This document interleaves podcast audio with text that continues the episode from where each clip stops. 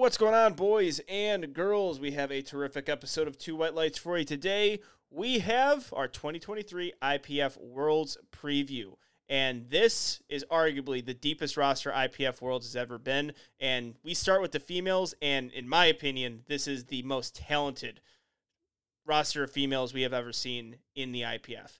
So many compelling battles, all the way really from 47 to 84 plus. And it's not always that you get this many compelling battles, storylines, uh, really close head to head matchups. Steve, Solana, and I give our predictions, give our hot takes, give our analysis, and what was a very fun White Lights episode. So we have the females on this, and then the next episode is the males. They're going to be released at the same time, but just so you know what you're listening to, uh, this is the female installation, so we decided to start with them. So four hours of IPF Worlds preview, taking you right up to Sunday when the action starts. Make sure you are subscribing to Two White Lights on Apple Podcasts and Spotify. Leave a five star rating on both. Leave a review on Apple Podcasts. And also go to twowhitelights.com. Subscribe there and get yourself some merchandise. Check out the shop. We have tons of drops. We have those Two White Lights University tees. We have a restock in a Steve After Dark. Unfortunately, it's our highest sold. Uh, t-shirts. Um, it's fortunate. It's a great shirt. Steve's a great guy, but still, you know, I, I would, I would love. Hey, we also got those uh, two white lights PR City shirts. It's still available as well. Not as many, but you know, we haven't had the restock yet. So make sure you guys are getting those. Use all athlete codes that we got. And without further ado, here it is: two white lights. Ooh, baby, I like it raw. Yeah, baby, I like it raw.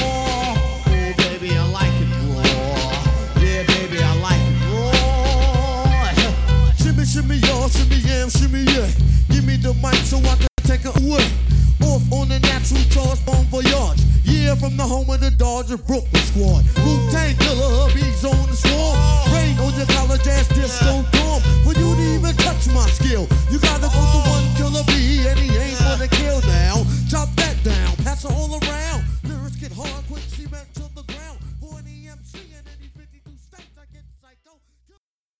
And as promised, we are here and we are going to deliver an IPF Worlds preview. And I got to say, even though this is going to be a long night, better than last year. Can we all agree there? Yeah, doubling up last year. That was that was really because we had to do. I don't know how many recordings we had to do because nationals took us two times, and then did worlds take us twice? I don't know. it That felt that way. It felt like it was Yeah. twice.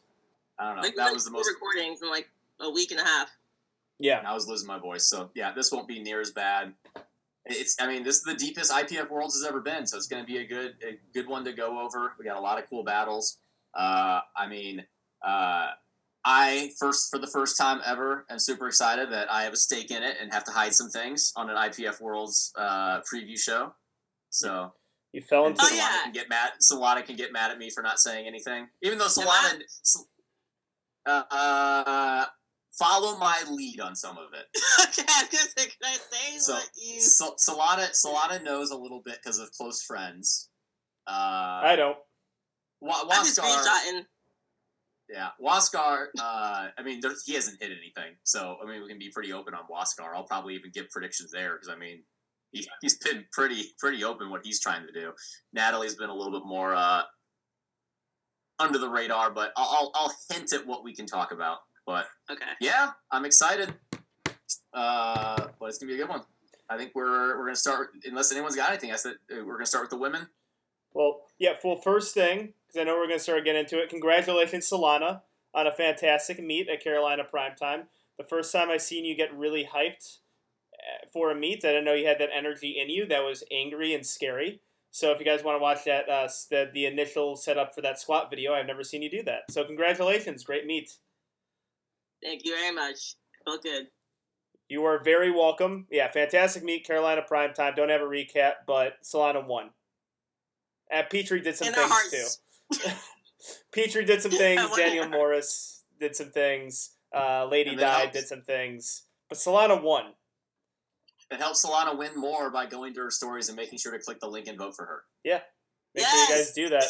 Make sure you guys are do that. Maybe maybe along with this episode we'll post it as well. But yeah, so starting with 47 kilos and also just a great weight. I love the 47 kilo weight class now because you get to start off IPF Worlds with a really, really good matchup. And it was kind of the same thing with Powerlifting America. You have 47, you have Heather Connor for Jess, and then now at IPF Worlds, you have Tiffany Capone, who's a defending world champion, won IPF Worlds last year on total points. Uh, and you get to throw in two fantastic American lifters and a good supporting cast. And it's always good to start off the show with a bang.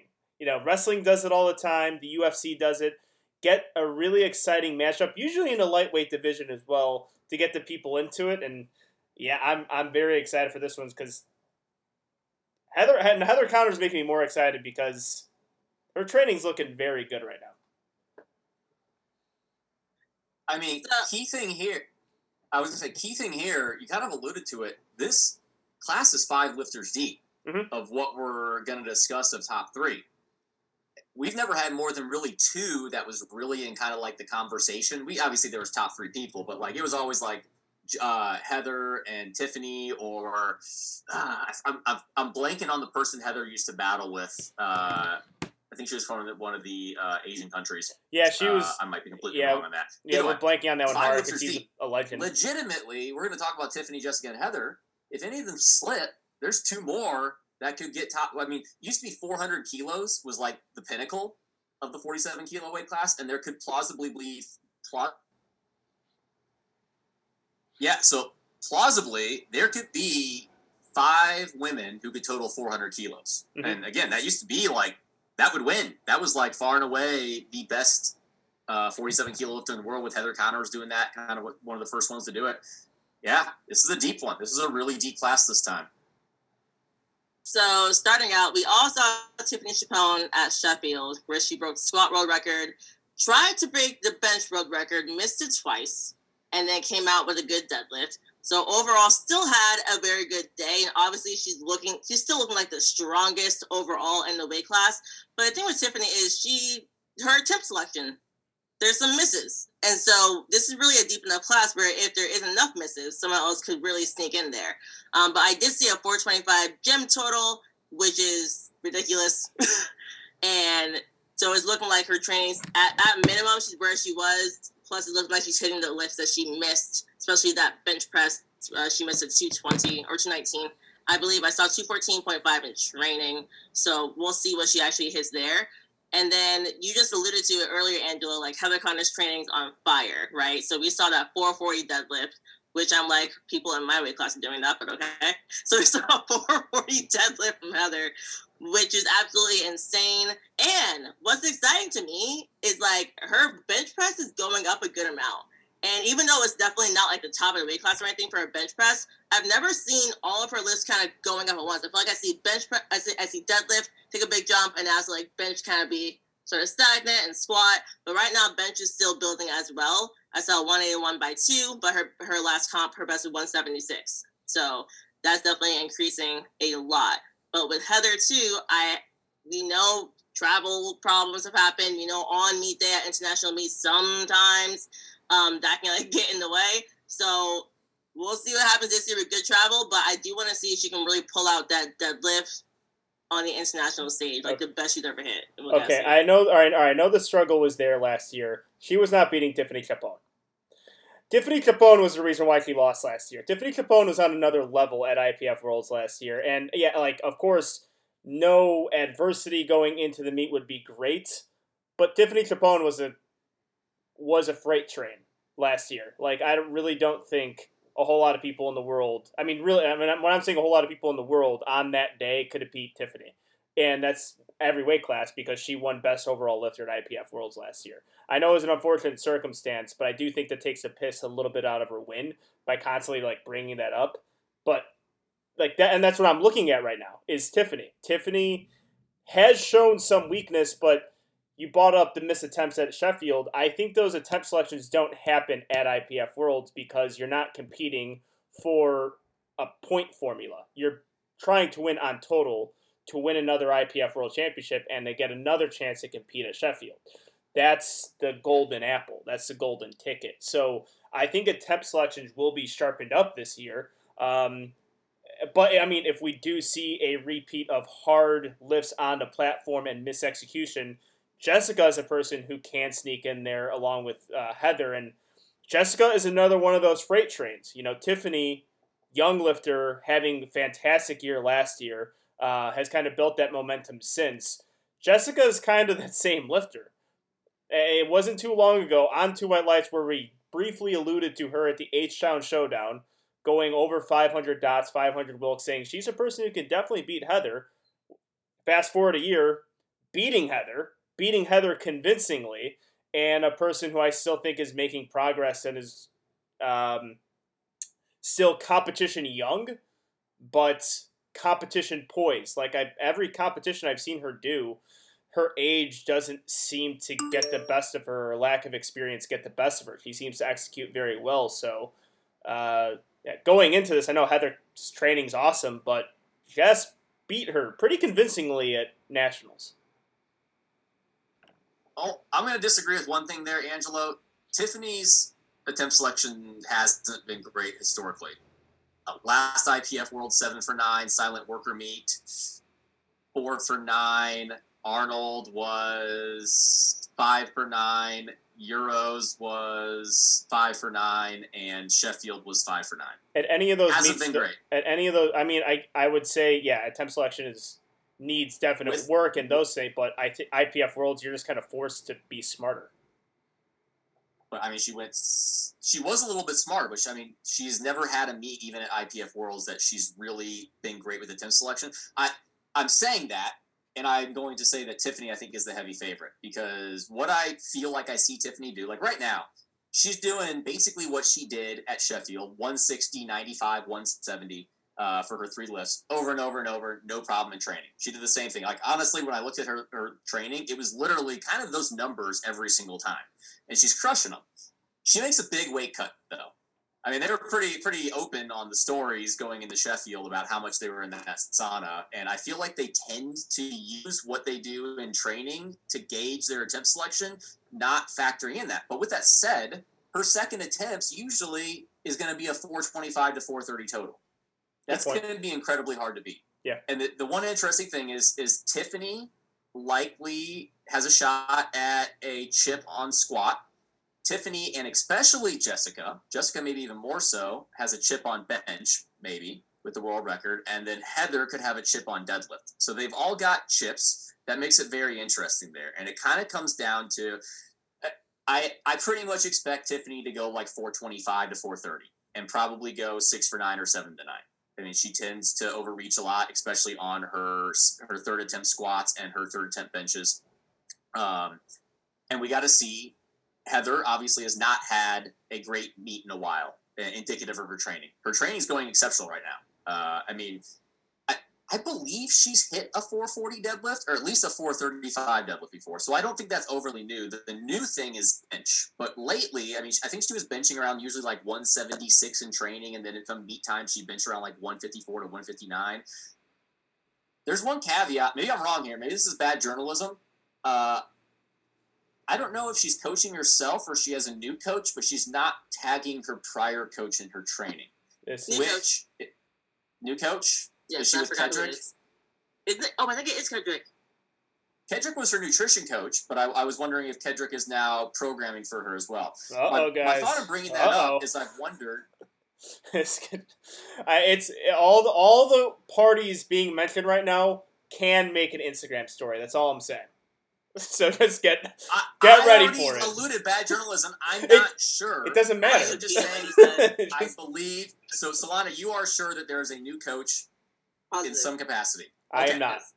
That makes is all I need to know. I don't I don't know who it is. There is a new coach in some capacity. Obviously, Heather's been pretty vocal about issues that have arose, arisen in past meets. But I also wonder how much there was an issue with peaking because, like I said, bench even even it was what PA Nats last year, which I don't think there was necessarily an issue going in. That bench just kind of wasn't a, wasn't great, and uh, it kind of gives me a little bit of uh, optimism in the sense of a new approach, possibly to peaking all three of her lifts, because I don't think she cuts a lot. Like I can't blame it like on Tiffany of like some of her lifts kind of coming down, and I expect them to come down because of a big cut. I don't think Heather cuts, so Hmm. I feel like there's been something consistently off in possibly how the peaking process is going about. So I'm optimistic that she could possibly bring those numbers to the platform in a better light than she has been recently, especially as well as if the other variables are in play. So I think we'll come back. I'm gonna I'm we're gonna come back to them in a second. I do want to bring up Vicky and Ara Lee. I think is how we pronounce it. Uh, I'm not even gonna try Vicky's last name. Nope. Ara Lee Win and then Vicky. Vicky, if you want to DM us and let us know how to pronounce that, I do not want to butcher it. Um, those are the other two that very well could get into that 400 kilo range. Vicky coming from Australia, Ara Lee coming from Canada. They both just competed recently, uh, or, or more Ariel competed recently at CPU Nats, where I think she totaled it was 397 uh 860 I, we, i've got all pounds in this so 860 whatever that comes out to be and then vicky competed in australia last year has some really good lifts there the big question mark is that they can kind of uh, find their way into that top three and that really is going to be based off of the fact that i don't think tiffany slips and is totaling only 400 kilos i I legitimately think tiffany's floor is probably like 420 it's what does jessica and heather do do they push too much to try and reach Tiffany? Do they have some issues? I mean, they're obviously traveling. I mean, I'm just going to caveat it here real quick. I'm kind of getting long winded. I'm going to caveat it here. If anyone tells me that a European lifter is having to travel internationally for this meet, this is like going from like Illinois to Texas in the U.S. And you wouldn't say they're traveling internationally. Like Steve, Europe is so close together. Most of these people are traveling two or three hours. Hey, different food, different all these things, uh, things that you want to bring up. It's it's the whole thing, man. Y- It's just it's it's Malta, literally it's not foreign. Belarus. There's it's it's there's not foreign. a It's all possible foreign. war going on. Uh, I do know for a fact there is is places that you can go to to easily get accessible food. Somewhat like London. And water. London. You know- London was a, It's not going to be as easy as London. Well, I don't know if they were staying in London, but for Sheffield was very populated. You have places you can go. Either way, Jessica and Heather are traveling. Tiffany pretty much isn't. She's doing what would be considered in the U.S. as just like traveling across states. Uh, so that is a factor. Uh, Jessica hasn't been really sharing much. She has shared some on close friends, but I don't even know she's been posting all of her top stuff on that. And I'm not gonna uh, I'm not gonna out the stuff I have seen. But training's look been looking really good. I, I frankly think Jessica and Heather both have the top end for about 420 or so Hmm. uh, in that area. It's can they bring that all together with all the variables? And frankly, I think Tiffany might need to slip up a little bit for them to also sneak in. Because, like I said, I think Tiffany's floor is 420, and I find Heather and Jessica probably at that ceiling around 420. Yeah. I think that's fair. Um, yeah, and I'm gonna uh, pros, uh, you know, uh, get the question to both of you. Do you think it's a s- Tiffany Chapon to lose? If she goes nine Yes. for nine, game over.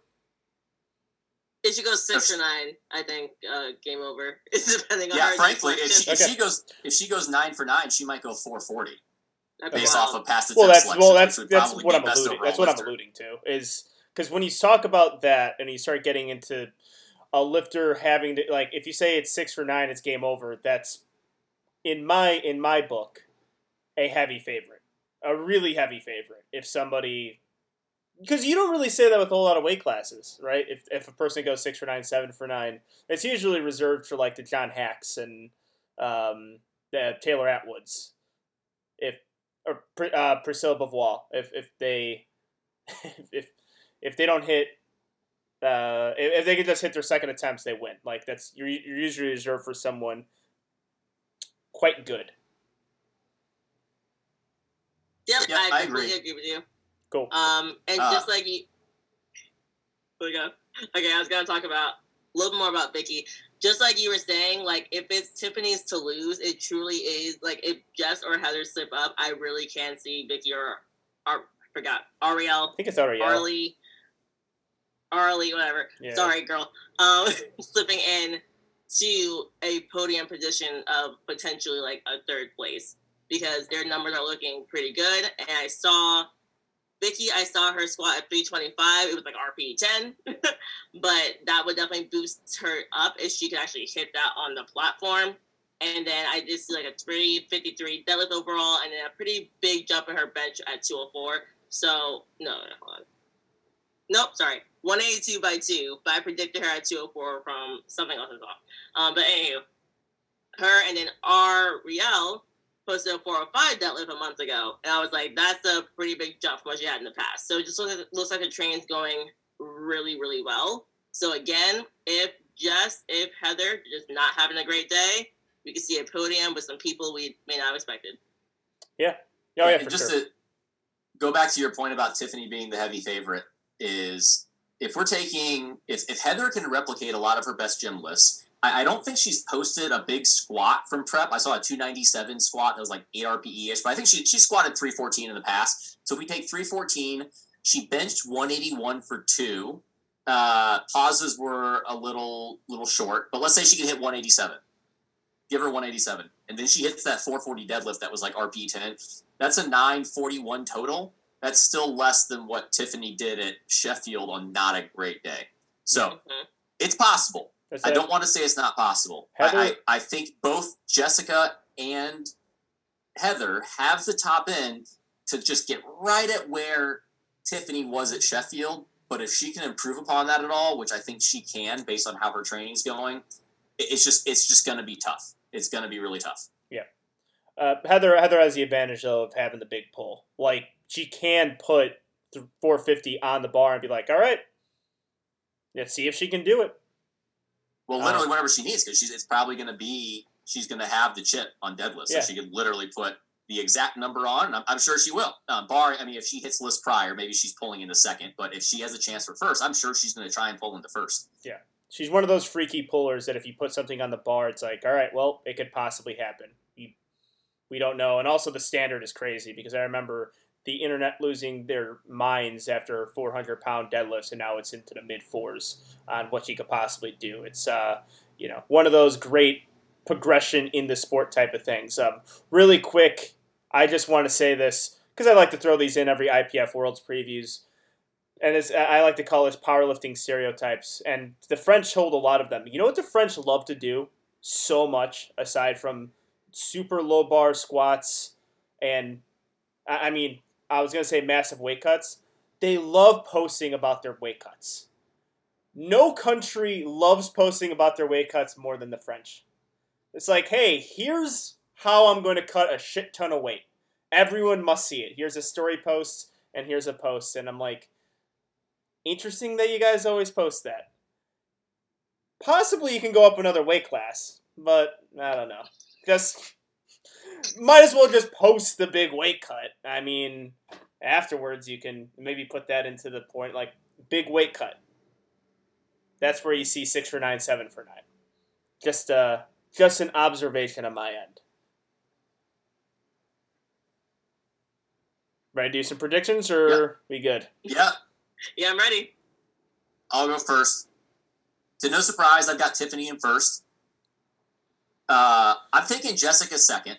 So we didn't we didn't cover a lot of her stuff because again, I don't know how much I'm supposed to say because I saw some of it on Close Friends. Mhm. But I, I think what I will say is I think it's very possible that she's around. Like if she has a, a, a really good day, a four. I mean, I think, I think she was 408 at PA Nats, and it was not a perfect day. Um, I think she was coming in with some aches and pains uh, going into that meet. I think 420 is very doable. She's gonna pull before Heather. And just the scenario I have in my head is I think Tiffany's going to be out in the lead. I think Jessica and Heather are going to be pretty close. And Heather's going to likely take a shot that she needs to maybe win. And it's going to be a little bit out of reach, which is going to leave Jessica in second and Heather in third. That's my little scenario I'm coming up with to kind of create that tiebreaker there. Mm-hmm. Um, Okay. yeah, Solana, you can go because you Uh, said something first. We pretty much have the same scenario. See, Tiffany, has said it's hers to lose, so she's got first. And I did give Jessica second because Jessica had beat Heather before, and so I think she's be able to do it again. And of course, I haven't we got we haven't gotten to see Jessica on a big stage internationally, but at the same time, Heather doesn't always pull out what she's done in training on the platform internationally either. So I gave it to Jessica and then Heather for third place. Yeah. Uh, I'm going Jessica first place because America. Second, I got Tiffany Chapon. Rock Flag Eagle. Rock Flag Eagle, America. And third place, um, I have Heather Connor. And really, it would just be pretty awesome to see Jessica win Worlds. Just, yeah, patriotism at its absolute highest capacity for me right now.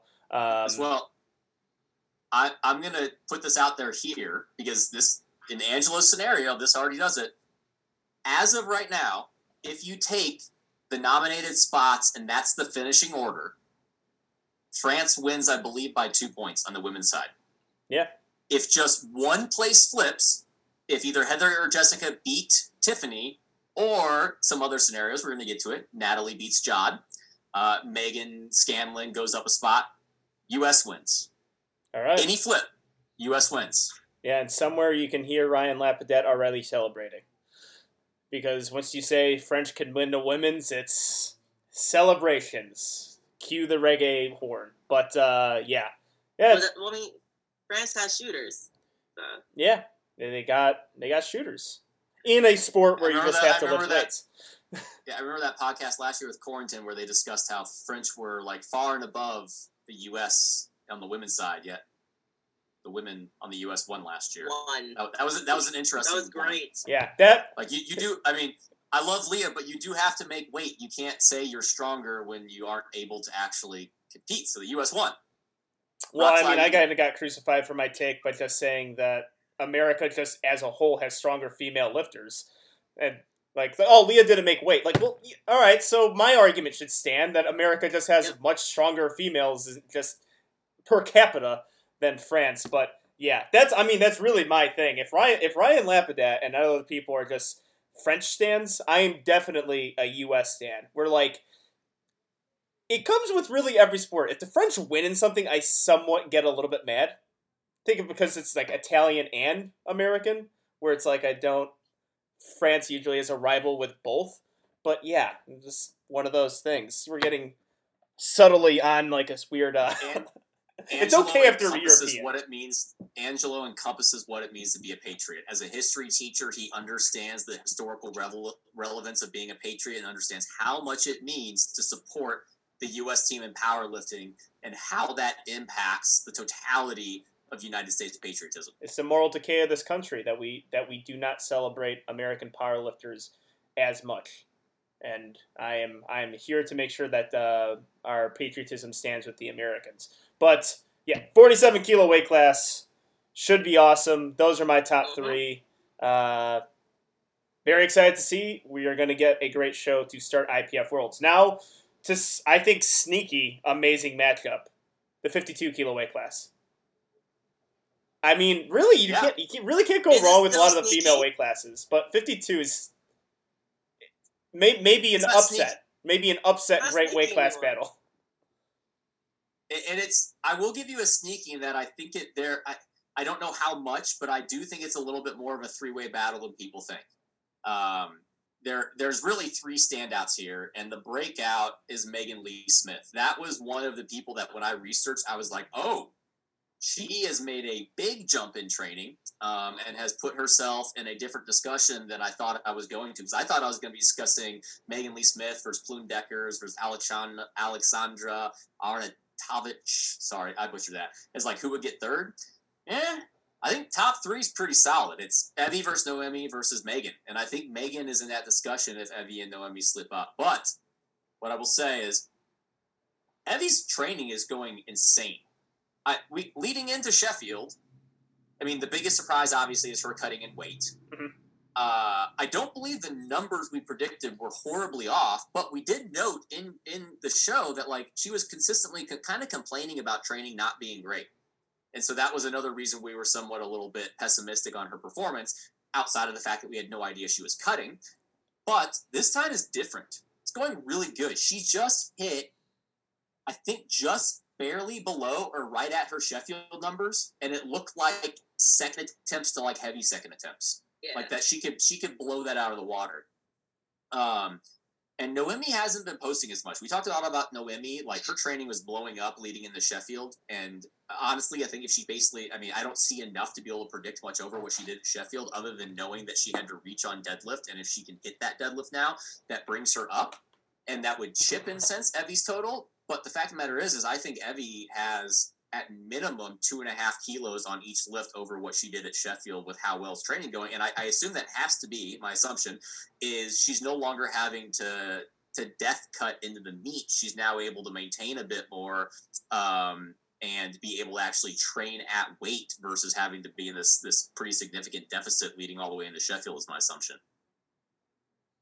Yeah, that's exactly what I noticed. Like looking at her training, she hit one and a half kilos above her best bench and um in Sheffield. It moved great. Hit two and a half kilos underneath her best third squat at Sheffield. It moved like a heavy second. I was like, wasn't that harder on me day a few months ago? What happened? and then she hit her second attempt deadlift and it flew. It moved like a second attempt, like a honestly kind of like a light second attempt. So I was like, I don't know like where this came from, but I did have the same idea. I know she's training at weight this time because she does not want to cut again, and so that definitely has something to do with it because she's feeling really, really good. Yeah. Um, yeah, that's basically my notes on her. And then Noemi, yeah, she's not posting at all. I saw one 419 deadlift, and that was the extent of her post. But going based off of how Sheffield went, I think Evie's gonna have to miss a lift for Noemi to get in there because Noemi missed that last deadlift. But even if she did get that last deadlift with the way Evie's looking, I'm like, I still think she will pull out the win overall. And you have to remember too, she went nine for nine, so she's really good at hitting her lifts. So Yeah, and is she's- gonna be whoever whoever's in second might have to defend against Megan. Um, I think it's I think Megan's going to have to really have a perfect day to be in that discussion. But like Noemi hit a, a thousand pound total uh, almost on the dot at Sheffield, and I've got Megan around nine eighty two.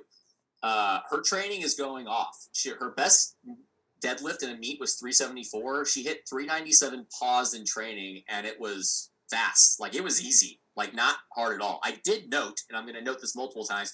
Please, dear God, clip your videos. I had to watch a 20 second reel and a setup to be able to get to that 397 deadlift. And this is not just Megan. This is like half the people we did. Please, dear God, Yep. clip your clip your videos. This is But move crazy easy. She benched 209 in February with a good pause. Her best bench is 198. She squatted 330 for five for a PR with more in the tank. Her best squat is a 360 is a 360 squat. I honest I think she can get probably a 25, maybe even 30 kilo PR total. And if that's the case, I, she's very solidly in third. And she could sneakily move into second if either Evie or Noemi don't have a great day and have to reach and miss, and Megan can slip in there into second. Um, I want to bring this question to you guys now because we don't have all the weight classes, but rank this as far as your weight class battles go on the female side. Because I think 76, 57, 47 is all like fantastic. The reason why I said this is sneaky good because I don't know where it ranks as amongst the other ones. So I don't know. Like looking at the lifters here, Evie, Naomi, they all hit their lifts. It can come down to a final deadlift. You saw dramatic was at Sheffield this might be my favorite matchup of IPF Worlds because of how good these two lifters are. Like Naomi, and, when you're when you're saying like as far as Evie uh, being so good at hitting her uh, lifts on the platform, Naomi is historically very good. Like, and I've said it to nauseum in other podcasts. If it wasn't for Leah, uh, uh, Lya Bavoil, we would be talking about Naomi being the the French. I, I think the kind of the the poster child of French lifting. Um, and they have so many good females. Like now, Tiffany's kind of thrown in the mix, but historically, it was so good for them. So, where does this rank as far as your favorite female weight classes? Because it's number one for me. It's it's it's not number had- one for it's not number one for me because still in the grand scheme of things, uh, the the 52 kilo class is still kind of catching up. Like Okay. if we're looking at disparity in totals, I mean, really Sheffield was the first time. I mean, that's the reason. One Well, that's why it's my favorite now and, because of Sheffield. and Evie, well, Noemi and Evie, Yeah. did great at Sheffield for the reason that the 52 kilo world record totals were pretty darn low. Um, I think they're getting there, but I mean, if you're looking at the fact that they're probably looking at like 460 kilo totals, and the 57 kilo women are looking at like 510, my only issue there is while it can be a great battle, there's still a bit of a disparity to where I think the 57 kilo women, um, the 76 kilo women, the 47, and then frankly, we'll get to it. The 84, 84 plus, which plus. has never has never really been a battle.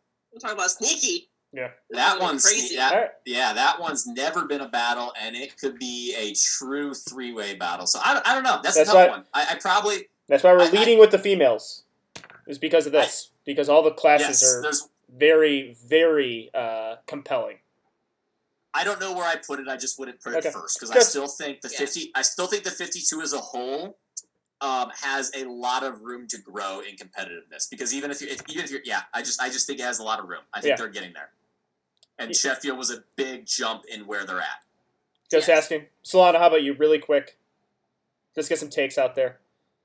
Uh, ranking it for me, it might be like fourth because we have so many other big things. I've All right. never seen an 84 plus battle like we might get to see, and that's so exciting to me that I can't not have it ranked higher.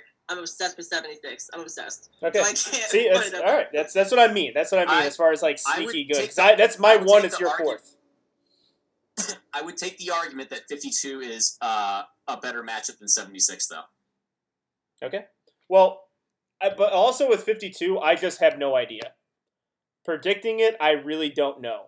Um, because we saw what happened at Sheffield, none of us are really expecting it. Uh, Naomi has had a very good grasp on that weight class for, I believe, two years. So looking for her third consecutive, looking for a three-peat here, uh, is Naomi. And I, I mean, we saw what happened at Sheffield, but I, I would not put uh, Evie as the favorite, even in spite of Sheffield. I, I would have him pretty much dead even still because of how neck and neck it was between the both of them uh, at the comp. So um, just predicting it for me is hard. And then you do have, you know, your like, and this is, but this is also the thing with uh, with the third competitor kind of going in there. How do you think she's going to hold up? in spite of amazing training with Megan Lee Smith, how do you think that's going to translate just onto the platform at IPF Worlds? Because we do see this on occasion where somebody's going off in training, but when you're behind, it's like you can make progress, but you're still not quite towards the top end.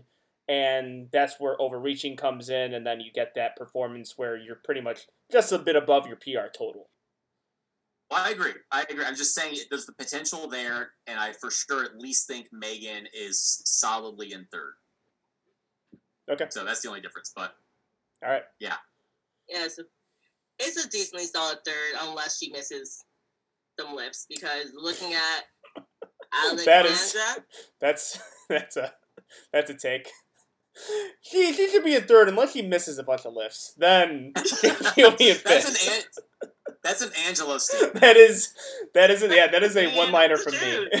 No, but I like, like- Plu- I, I was gonna say Plune Deckers in particular is a very uh, veteran international lifter. So like, I expect her to have a really good day. She's not posting the whole time, but like Megan, if she misses, Plune could sneak in there. But I, I, I think based off the training, Megan's pretty solidly in third. Did Plume get the record last year for squat? Uh, I don't know. Her best, I don't know because I, I just have her last Okay. meet at three. I'm not sure on that. So, want to do predictions? I think you did. Let's do it. Solana, start. All right, I'm gonna go with Evie for number one, Noemi for seconds, and Megan for third. All right. Not very shocking. I will go next. I will go Naomi first, uh, Evie second, and Megan third. All right. Evie, Noemi, Megan. Okay. Put in the books. Well, there you next have it. up, Next, I would consider myself a foremost expert on this next class because uh, I didn't just do the two white lights research. I did all the research You to really the point did. of. Well, I don't, you didn't even see the other stuff I have. The Mm. I, it's not on this. I'm not on this tab, but I, I had to research all of pass attempt selection, average jumps between first and first and third, first seconds and seconds and thirds, uh, attempt rate uh, or attempt uh, success rate, and put together an entire. Literally for the top four, I put to it together an entire meet based off of where I think they are. But yeah, 57 kilo women. Obviously, I've got a little bit of a stake with Natalie Richards being in it, and that's probably one of the premier matchups. I mean, we had the the videos today coming out from SBD uh, with Natalie, but Jade versus Natalie. Um, obviously, we've got Bobby and Mayara. I'm, I'm going to say it wrong. Mayara da Silva DS. Um, I want to they say are Mayara. very yeah. solid. I And. I think they are going to come into play, which I'm going to explain it, and they could actually affect, even though that I don't think they're going to be able to pi- like get into that top two, they could affect the outcome of the top two, and I'll Mhm. explain that in a bit. because yeah, of squats. yep, and we'll get to that. But yeah, Jade versus Natalie. I'll say it now because I'm not going to say anything else about Natalie, so I'm going to set the precedent of what Solana can talk about and Angelo can talk about as well since they've seen it. All I'm going to say, Jade hit a 515 training total. Natalie's was higher. That's that's quite.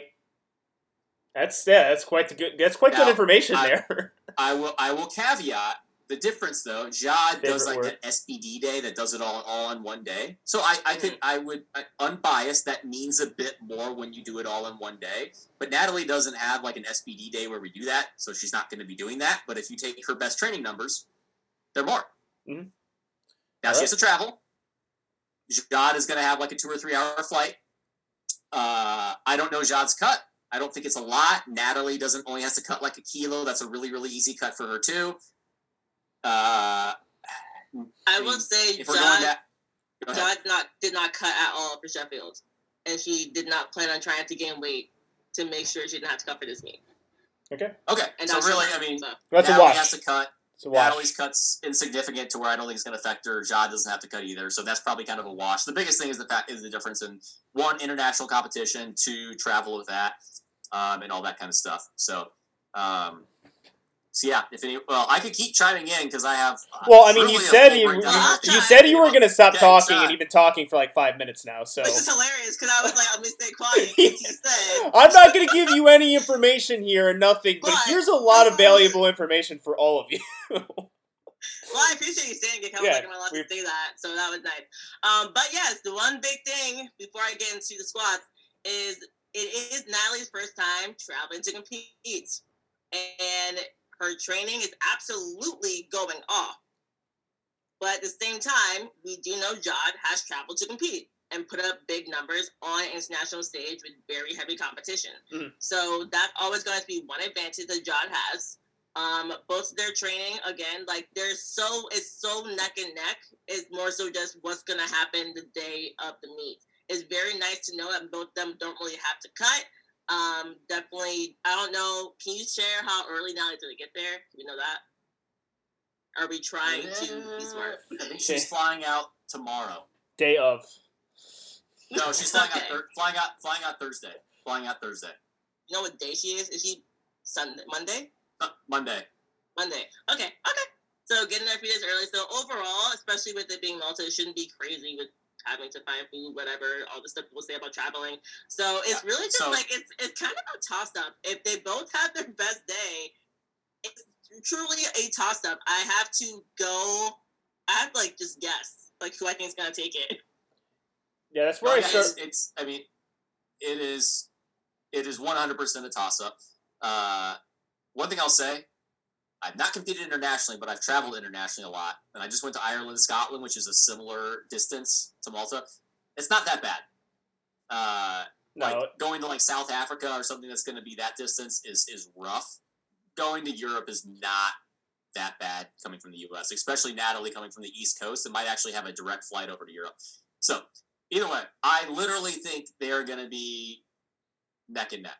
Angelo, go ahead. I'll, I'll you is like holy. Yeah, I can see. I can see you spinning in your piss, but I sorry. I'm All right. Well, I'm I, I don't I do not want to pass up this opportunity though to have like we we do have the greatest insight ever on a battle because you know you go to podcasts we got the coach of the lifter so like that really does help us as far as like insight goes but I just I just kind of want to help you out here because you said I'm not going to say anything and you have said a lot. Um, I this is where I look at other variables where we have this toss up league. I said it is a toss up. Both are unbelievable lifters, and I guess with other variables, then it starts to swing towards God because it's just I, I for me I consider him small. I consider these small things because we see outliers all the time. But Jod is no stranger to international competition, has competed on the biggest stages in powerlifting. Like these are the biggest stages. Sheffield, IPF Worlds. She has done it and pretty it's done pretty damn well. And also that battle in South America, uh, South Africa last year, that was Amazing. an unbelievable battle, and that gives you a ton of experience, right? Mhm. Natalie, at the same time, though, you could look at it as not having that experience, but some of the things she had to go to or, or go through are relatively tough, right? Like seeing her after nationals in Vegas, bombing out on deadlifts, really grip shy of winning and being the best female lifter there and uh, winning uh, the, probably the b- best battle in my opinion. She shook it off pretty well. For me, I probably would take a long, long time getting over that one.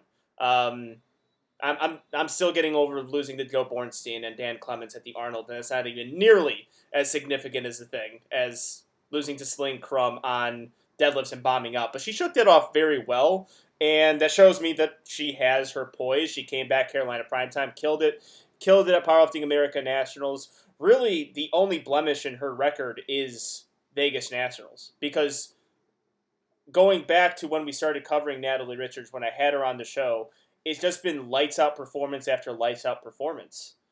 Nationals, or not Nationals, Carolina Primetime, Virginia Pro, and then if you just skip that Vegas Nationals, Powerlifting America Nationals, and the Carolina Primetime again. Um, I I don't like the, the travel thing to me because it always goes down to like it's the suck factor. How much does a place you're visiting suck? South Africa sucks less than Belarus, but in my opinion, it's still not an ideal place to compete. Malta, unless you're into illegal sports gambling, shouldn't be the worst thing ever for these lifters. So uh, the travel thing to me is is also a wash at this. So picking between the two, toss up, have to look at those variables, and even with the variables, I can see a lot of pluses for Natalie Richards. All right. I wanted to Go ahead. dive into the squat because the squat record for this weight class is 185.5, which is 408.9 pounds. And if you look, so Josh, she missed that at Sheffield, um, but she hit it in training twice leading in Sheffield. So I know she's gonna go for that again. Then looking at Natalie, I know she did post publicly. I'll just say that one a 395 squat. It was on pound place, but moved really, really smooth. I was like, wow, oh, that's a really smooth lift when the record is only like 13 pounds above that. And then also we have Mariah, who moved 385 by three, and it moved really well in the squat. So she could be going for that too, and that's a chip advantage for possibly three people. That's something else to play with too. Yes. So that's that's a big thing. If you told so, frankly, Jade has the advantage. She obviously one doesn't have to travel. She doesn't have to cut. Uh, she's currently got the best uh, total ever at 57 kilos, and she possibly has a chip on squat and on deadlift. Natalie likely doesn't have a chip on any of the three lists because Natalie is just frankly really well round, really well rounded, which is a, a great thing. But also at times, like Jade has a little bit less of a bench, but she has a higher squat and deadlift and can get a chip. Either way, depending on Jade's lot number, it could get her in trouble though, because Bobby and Mayara, We I said think three are going to go for it too. Yeah, we're going to say it all different. They could go for it too. So if they all put in, so you said it was 185.5, correct? Yes. If they all put in 186, you keep getting bumped if they make it. Like you can't you can't take you can't take 186 if you're don't have lot number advantage and someone hits it. You get bumped to 186.5. And then if that person hits it, you get bumped to 187. Jade would scare me if she doesn't go for that. That would scare me more than her going for it. If she stays a bit more conservative on squat and doesn't try to go for the record and reach, it scares me a bit more because Jade has one thing that Natalie has the advantage over, and that is outside of nationals, Natalie pretty much goes nine for nine or eight for nine. She doesn't miss lifts. Jade usually misses at least one or two lifts. Hmm. Yeah, that's a that's a good point right there. And so that's really big. And then it's going to come down to the fact that Jade is going to have the final poll. and it's going to be with Natalie, is putting up a total that's going to make Jod pull something that's uncomfortable. And we see with Jod, the, the odd thing with Jod is that whether it's 220 or 235, everything looks hard. It just always looks Yeah. slow off the floor. But she tends to somewhat windmill and lose balance at heavier intensities. Uh, so yeah, it's just about it's it, it's this one's going to be incredibly close. I have zero doubt it's going to come down to the wire, and Jod's going to pull for try and pull for the win. And it's do you think Jod will hit that third attempt? What is that third attempt? And from there, like I said, Bobby and uh, I don't think Bobby and Mayara are, are likely in the picture, barring Jod or Natalie just have a really really bad day. But that's a that's a good battle as well. I I have them right neck and neck. Um, Well, they're going to probably be tied on squat, basically. Bobby has a bigger bench. Mayara has a bigger deadlift, but it's been kind of odd. She she hits some really big deadlifts in training and hasn't quite done it in the platform. I think she kind of hits a really strong sticking point. So that's why I kind of give the nod to Bobby a bit there because I think Bobby's probably a bit more consistent, where Mayara has had a little bit of an issue on that third attempt deadlift. Yeah, that's all- another thing I noted because I have them within like 25 pounds of each other, and definitely because Bobby is the more consistent lifter overall. And I don't know how I forgot to mention her for squat because she currently holds the squat record for 57, so was, bad. Um, but overall, too, like I did see that with Mariah, like that deadlift is just not looking quite as solid as what I would see from like Bobby. Yeah. Well, I mean, Bobby. I think we've been in the same situation, like with the craziness that was the 57 kilo weight class last year. Bobby almost got herself into a victory position because it was just all over the place as far as the lifters last year, and um, then Jod kind of, I I would say that definitely broke her out into the scene because last year, we, you know, we were I think hyper focused on Joy going into the meet at rightfully so, but then Jod like that meet really put her onto the scene, and then she was kind of the breakout performer and continued to have that success. So uh, potentially, um, what am I going to call her? Mariah. I'll, I'll go the same with Solana here. I just wanted to see if we could all come up with three different names for this lifter. Um, I Well, she could possibly be the guy out. How can you get you can't get Mariah because there's no I after Or Mariah. Well, she was saying Mariah. Oh, okay. I'm saying Mayara. It's Mayara. M A I A R A. Oh, uh, Maria. I'll go Ma- Maria. I could We're be sorry, right. you I have tried, no man. idea. It's hard. But yeah, so I mean, she could be the job this year, right? Because if we go back to the previous show last year, I mean, God, we had a spotlight on her, but I don't think near the spotlight of some other lifters, and she really broke out and surprised all of us. But all right, I mean, I think we got some great insight there. Let's do some predictions, and I will start. I have not been, unless you guys have anything else to say. Uh, I'll just shout out Andrea Riley, but she's not really posting her list, So, Yeah. not really expecting her to quite podium, but originally from America, you know she's USBI. So, shout out. That's it. Yeah. Um, yeah, for sure. Uh, um, all right. So for predictions, um, I I don't know. I'm just gonna call it right now. If you guys aren't picking Natalie, you suck. All three of you.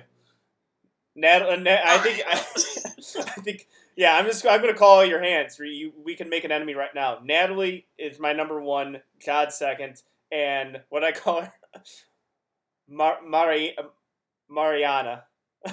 Mariana. Wow. Mariana. Now you added- There's an N. There's an N. Mariana. That's not. Wow.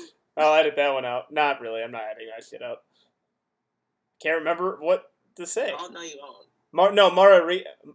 Maria. Stop. Mayara. May- stop. Mayara. Either Mayara or Maya. It's probably Mayara. Mayara. Mayara. Probably.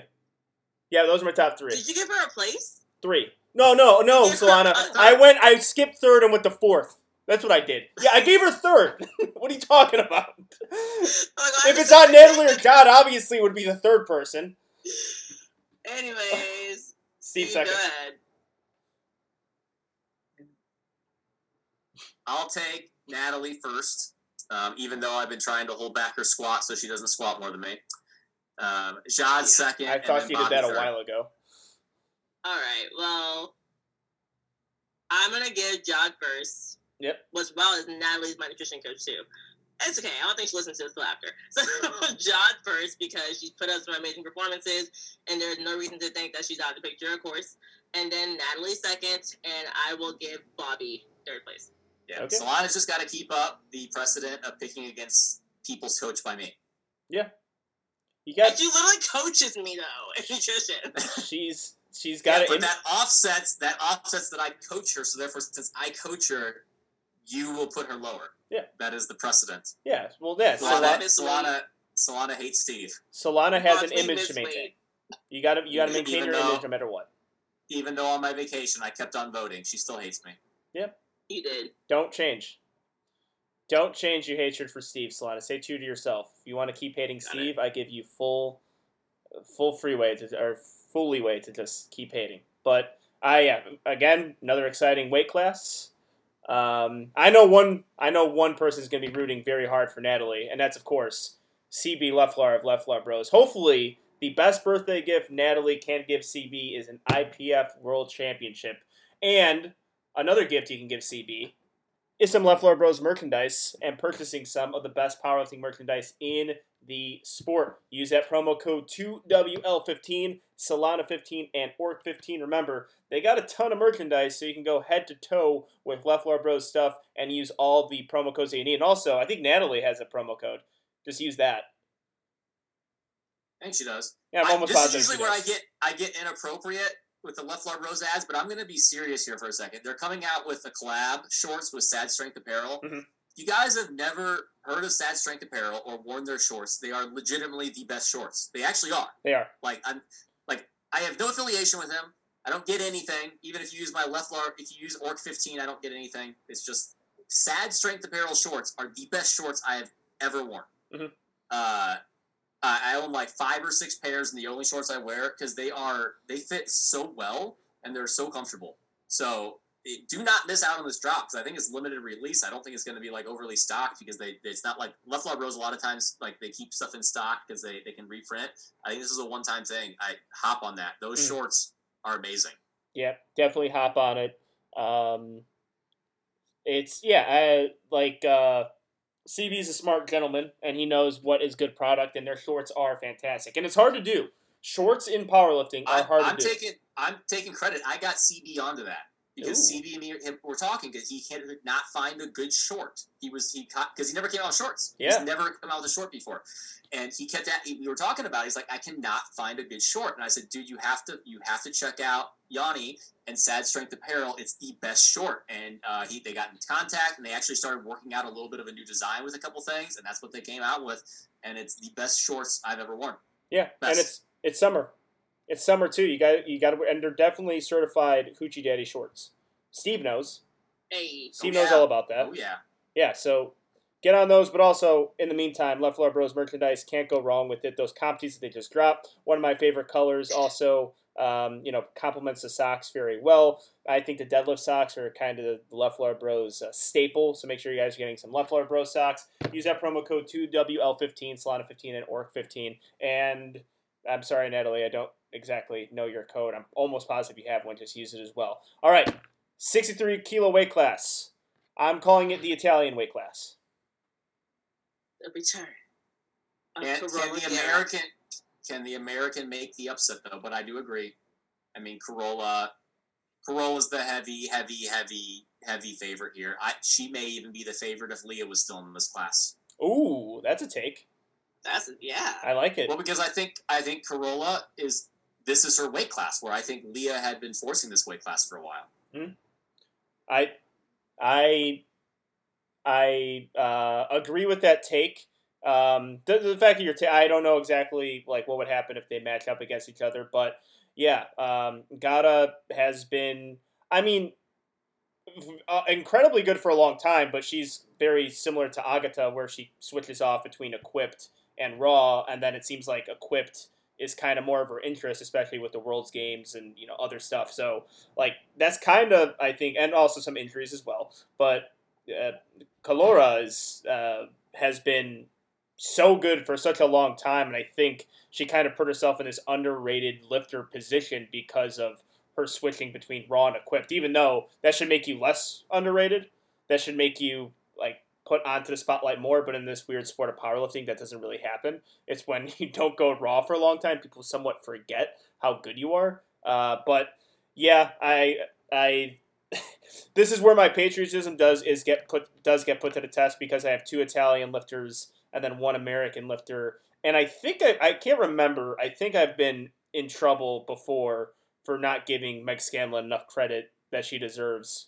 from other people listening to the podcast. But I'm now in a position again to like one of my only non-American picks are are Meg, so I I'm I'm a sorry. All right. Well, I wouldn't say Carola's underrated. I just forgotten. Like That is so what underrated is. I'm, if you were forgotten in the sport, you are incredibly underrated. I agree with that definition. Underrated is like people don't really notice how strong you are. She just like dipped from raw. So if you're forgotten, do you notice that person?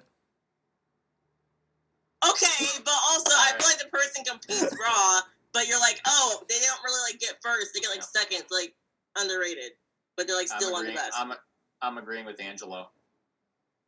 Finally, That's fine. finally, I get a W. You're just when mad you 'cause I picked Natalie second. No, It's fine. that is 100% true. But they talked five best female lifters in the world. Carola never usually gets brought up because she's forgotten about, so she's underrated. But she's Oh. one of probably the five to eight best female lifters in the world. Yeah. But rarely is she brought up in discussions because she just doesn't compete very frequently in Raw, and so doesn't get talked about. So I agree with Angelo. Okay, All right. Let's let's not have an underrated overrated debate because I don't know if we can do it within this episode. Those are those are a goddamn nightmare if you really get started on but- Carola, one big thing to, to note too is Italy is known for incredibly strict judging. So if you can do it at Italian nationals, it's usually going to carry over. And pretty sure Malta is Malta's probably like a little like less than an hour trip from Italy, isn't it? Yeah, pretty So- very very okay. close. Super easy. Carola's meet she did in February looked like she had two and a half kilos on each lift. I think she's probably going to be able to go 545, maybe even 550. She's going to run away with it. The, the interesting battle is Kiara versus Megan. And I went into this really wanting to pick Megan because, again, not only do I love Megan, but US bumps up one spot. They all of a sudden have the French. Mhm. The only issue I had is Kiara's training was going nuts. And it looks really, really, really good that uh, I, I they are close. They are really close. Um, a little bit of a knock on Megan. She hasn't traveled well in the past. Um, and her international appearances, they have not been her best meets. Um, but her training, she's not really posting much, but her training is looking really good. And the fact that she's been able to train this new bench press a little bit longer since since PA Nats, I think is going to be really beneficial. The tough part is is just Kiara's training uh, looks really fantastic since that February meet, and she's going to have the final pull over Megan. Yeah, Yeah, I mean, I have kind of the same thing. Like, Kiara hit, hit a 408 by 3 squat, and I was like, what is happening? like, that's absolutely crazy. And I have Meg projected like a 419 squat, and that's to be her pushing it. So I do think that uh, she'll have the lead on these squats. And then also she gets that last deadlift. On top of that, Meg definitely has mentioned that like she's feeling better about bench because she finally found like a better position, etc. But it's still not quite where it was when it was before the bench press rules, and that knocks her a little bit too. And just like Steve mentioned, as much as I like love me some Meg, when it comes to traveling, she tends to not do as well sometimes on international stages because she doesn't really travel that well. It's kind of true. So hopefully that's better this time. I think it was cool that she went to New Zealand and did a meet. Like just like that's just more travel experience. That's kind of cool. I think I could actually help her out because she didn't tend to do that very well. But overall, I do think Chiara has got the leg up on Meg. And then we have Joy, the Mhm. Monty in this weight class, which we've never seen her at 6'3 on this stage. That's going to be exciting. I'm, I'm still wanting to know the why on this. I think I- she just didn't want to cut weight. like she did not she did not want to cut weight for nationals because she had to cut for Sheffield, which was a week later. So she just chose not to cut weight. That's really why. But you don't like that doesn't mean she couldn't have still done 57. That's that's just like a rule we've used in the US. like other countries, you can just compete wherever you want, and they can put you in the weight class. So she could have, in since, been still put into 57 kilo. I mean, that, that's what happens in the USVI. Like Gavin Aiden didn't make weight uh, two years ago and still got put. I mean, that that's up to the country's discretion. That's just kind of a U.S. rule that we've always abided by. Yeah. Uh, well, I mean, may- maybe, may- maybe, I mean, maybe Britain follows that rule too. I don't, I don't know. I don't. Maybe Britain follows that rule. I, I, I would have thought that if she wanted to go 57, Britain would have been like, hey, yeah, we'd love that because you're going to get top three probably. So I, I, I don't know. I, I'm not disagreeing. Maybe, it, maybe that's a Britain rule and she can't compete, and so she prioritized Sheffield. But uh, yeah, she is moving up. I I think that's a tall order for her though, because uh, and that's that's a lot of ground to make up in a short amount of time to where uh, Carola, Kiara, and Megan are. Yeah, that's what I was gonna I will ask. say too. well, I was gonna say Melissa Hexter is who she went against at Britain National, so they have two British people in this weight class for women. Yeah. which is Yep. that that does make it a little weird, weirder, but yeah, and just like you mentioned too, like with the tall order, I have a feeling it's gonna be like she'll probably get PRs because she's able to be heavier, but I don't think we're really looking at her for like quite a top three position. It's just too. I think she needs like at least a year to grow into this weight class. Like I don't think it's gonna be like a huge competition with her for this year, sixty three. Yeah, this is where my knowledge of like lifters who I know, like personally know, and that's where it's male lifters. Like, oh, this is this is perfect for a lifter because they're to go up a weight class. And I guess it does sometimes trickle down to female lifters based on conversations I've had. Never really had conversations with her just regards of this, but also just me being kind of ignorant to what happens when you go from 57 to 63 and her competition history. I was looking at this like this could have a major, major effect on certain lifters where they're just a completely different lifter and everything's good for them. But I just never saw her as a person who needed to move up a weight class.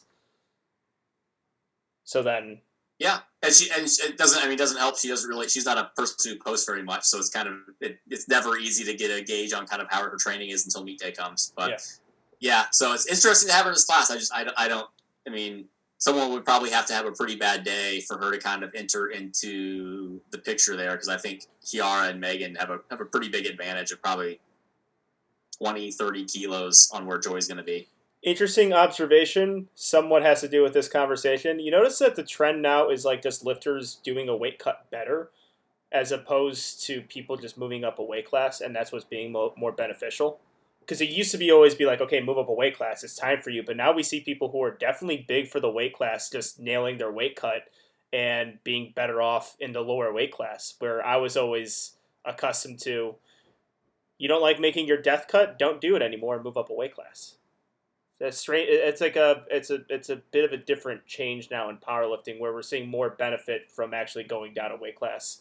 Uh, I now. think we've, we've seen an improvement in nutrition and cutting protocols. yeah. I think that's one of the, the big reasons there is it became uh, something where with the two hour weigh in, it was a bit more doable versus in the past, the, the typical sauna and cut carbs and cut sodium was going to have too much of a detriment. Yeah, because I, was always whenever a lifter's like, you know, going down a weight class, be like, okay, that's gonna go poorly for you. And then when they say they're gonna go up a weight class, I'm like, nice, perfect, awesome move.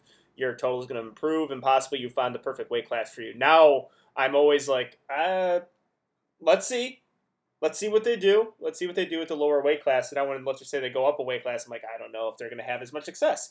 It's uh, kind of a, a, a 180 that I've done recently, but um, yeah, that's just kind of what I've seen. Uh, uh, speaking of a, a weight class move up here, uh, yeah. All right. Want to do predictions for this weight class? Uh, I'll, I'll talk about one more person just because she you. got a big uptick in her training. I don't know how to say her name. Pantia Supanets. Um, I know Steve could not find her, but I did find her. And her last meet, she hit a 381 squat, but she just hit a 408 squat. She doubled her best bench in competition for 237. And then her last meet, she hit 430, but I saw her hit a 452 deadlift. So I have her predicted with just hitting close to, but not even what she's hitting in the gym at 1090. And Joy, I will be honest, she sometimes misses those squats. And I think if Joy misses some lifts, she could actually be battling with her to get like maybe like a fourth place position. So Hmm.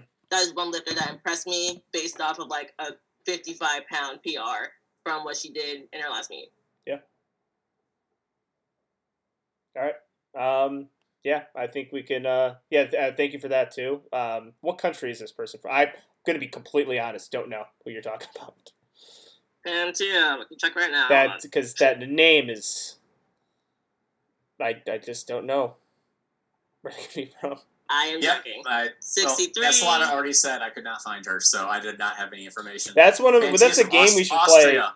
Austria. Okay. Austria. Austria? All right. Yeah. Yep, Austria. That is- Um, well, that's a game we should play. Of like, it's it's it's a meme waiting to happen. Like a lifter's bought up, and I usually it's only IPF Worlds preview where I'm just scratching my head and being like, okay, I just have no idea, no research done on that one. But that's where you get these little gems. All right, now prediction time. yeah. Yep. I'll lead it. Carola first.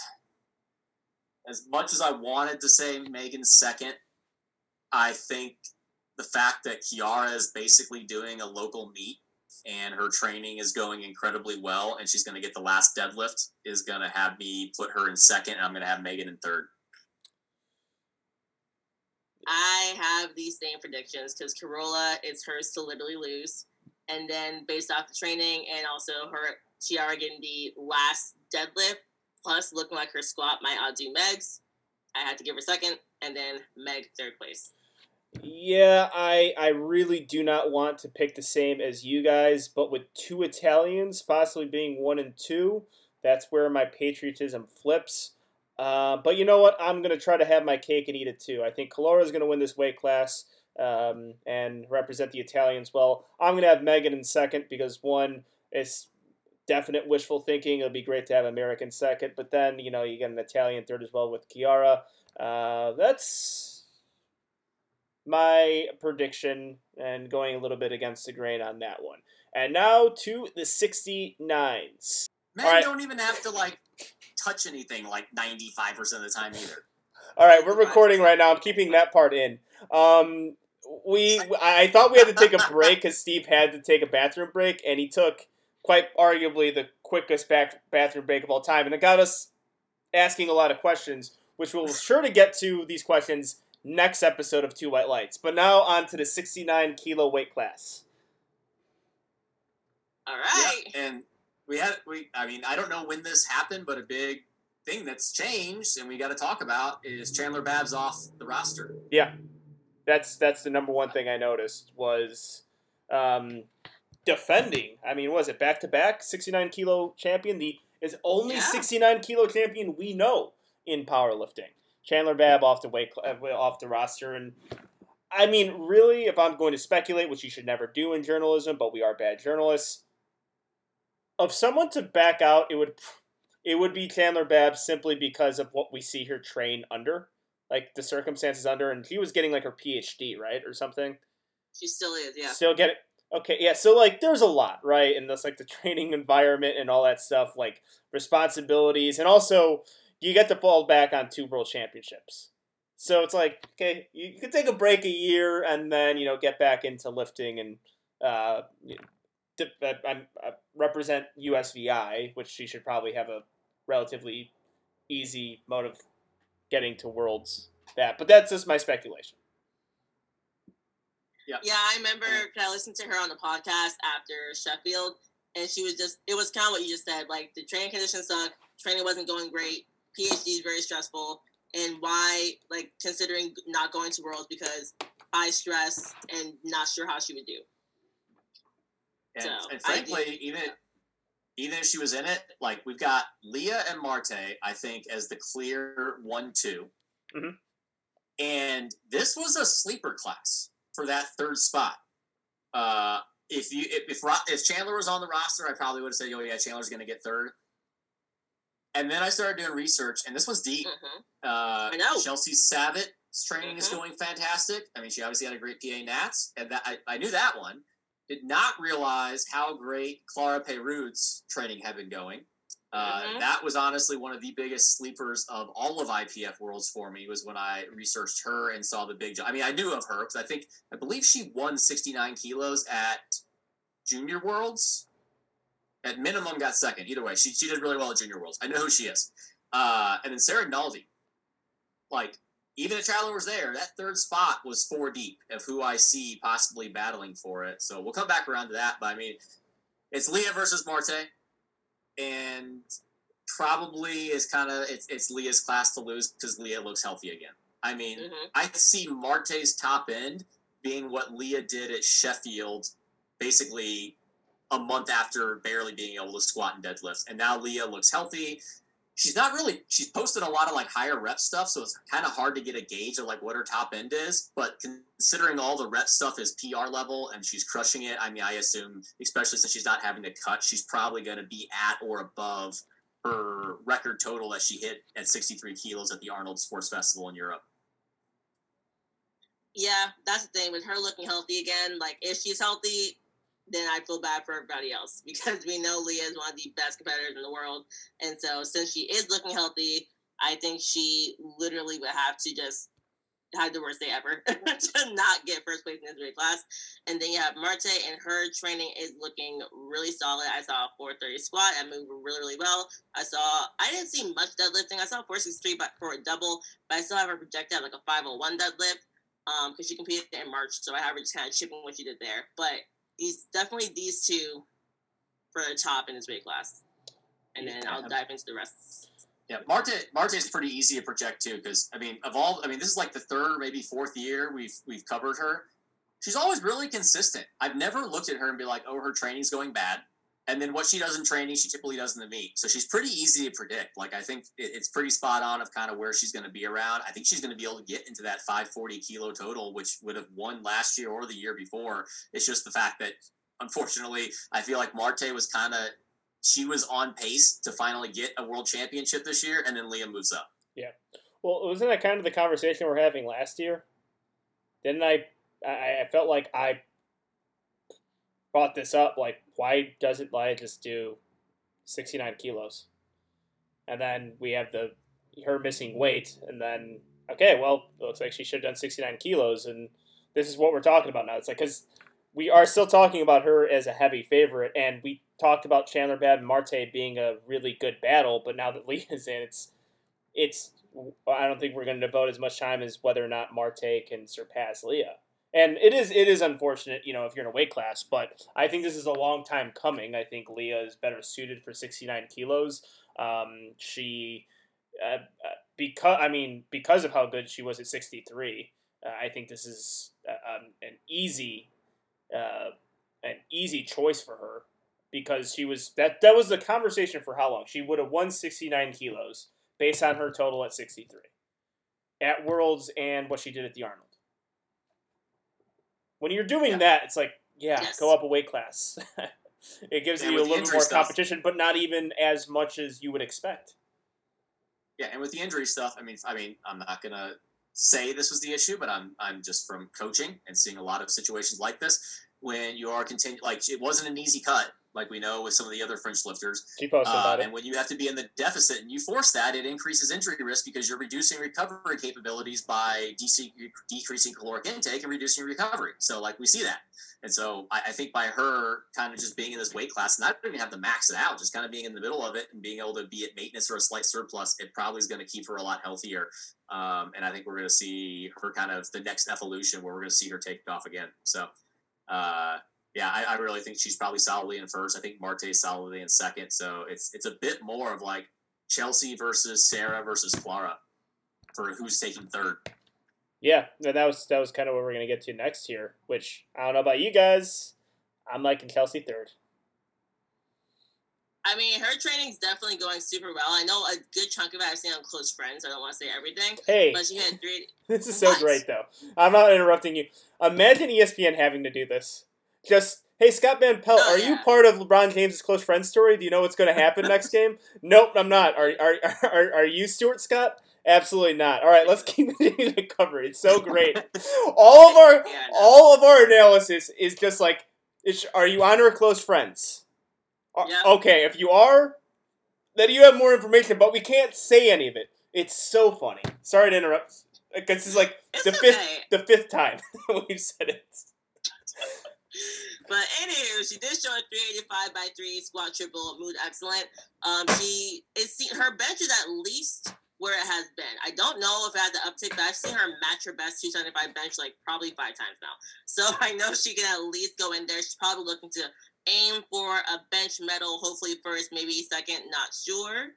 Because I know Marte has got a big bench too. And then her deadlift, that's the one with the big uptake. Like that's the lift where I'm like, oh, you could definitely get third place if you can really pull this off on the platform. So that's looking solid. Sarah Rinaldi, I have her projected within like 10 pounds of Chelsea. Uh, I saw a 233 bench press that moved really well, and she matched Chelsea's best squat triple of 385 by 3. And honestly, I think Sarah might be able to edge out Chelsea with the squat and then potentially with the deadlift. But Chelsea's bench is way higher. So that's where she really can see advantage there. And then for Clara, uh, she hit a 532.5 kilo total in the gym in May, and that was wild. So honestly, I have her total wise highest predicted for third place. Um, and yeah, that's basically it. Yeah, deep, deep for Yeah, third. and the, the and say there, Sarah's from Italy, so basically no travel. Claire's from France, not really far no travel. travel. Yeah, I, for me, it's probably more between Chelsea and Clara. I think Sarah is in the picture, but I think she's a bit more.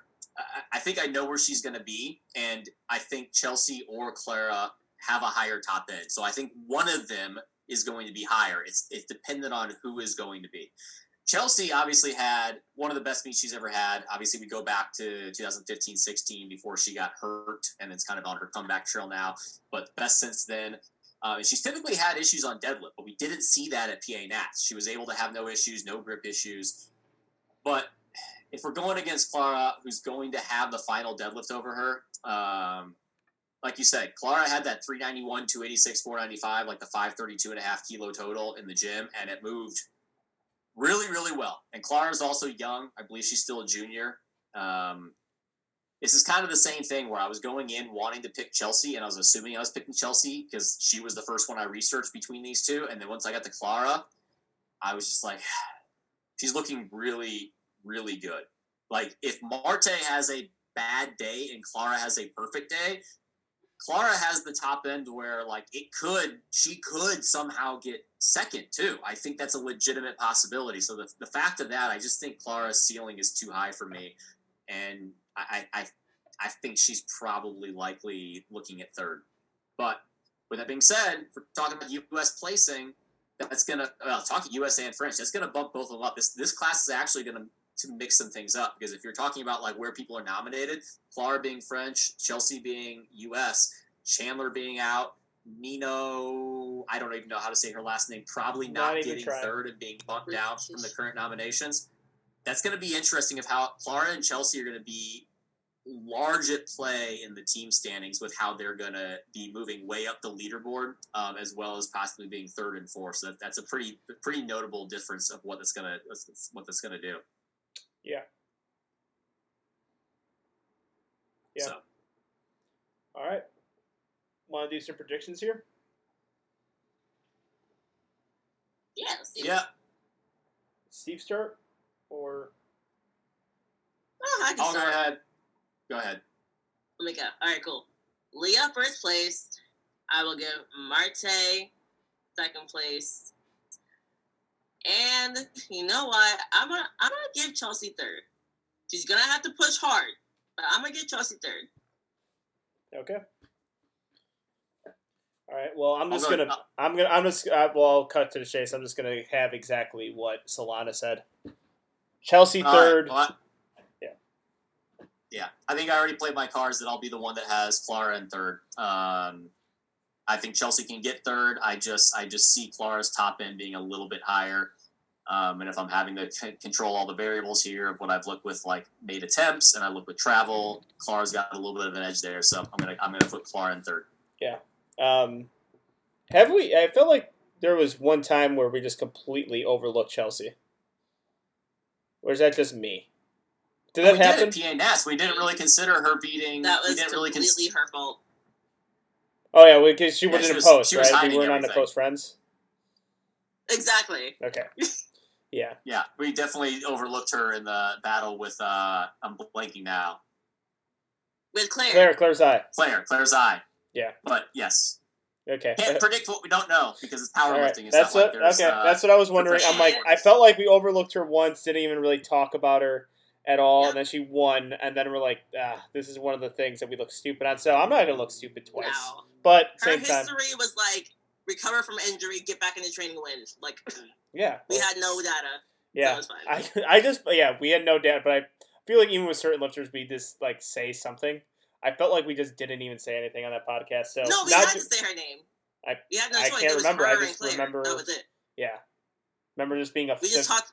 severe oversight on our end, but We talked about Claire for like ten minutes, and we mentioned Chelsea and said, "Well, we hope she does okay." And that was kind of like all right. Well, there you go. that's how it went. No, that's that's what I mean. That's what I mean. Uh, I guess this also falls under possibly the stereotypes of men and women because I think it's more of a woman powerlifter thing to post on the close friends as opposed to the men because I feel like I don't feel like I'm on a lot of guys' close friends, but it's a totally different close friends thing. They're not not posting their best gym lifts.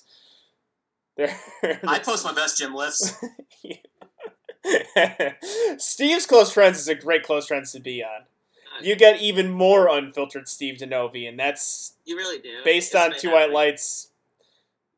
Well, I made it specifically so that I would stop putting stuff on my actual story and getting myself in trouble since it's a coaching page. So I made it close friends Yeah. as my as my as my way to be able to uh, save myself from drama.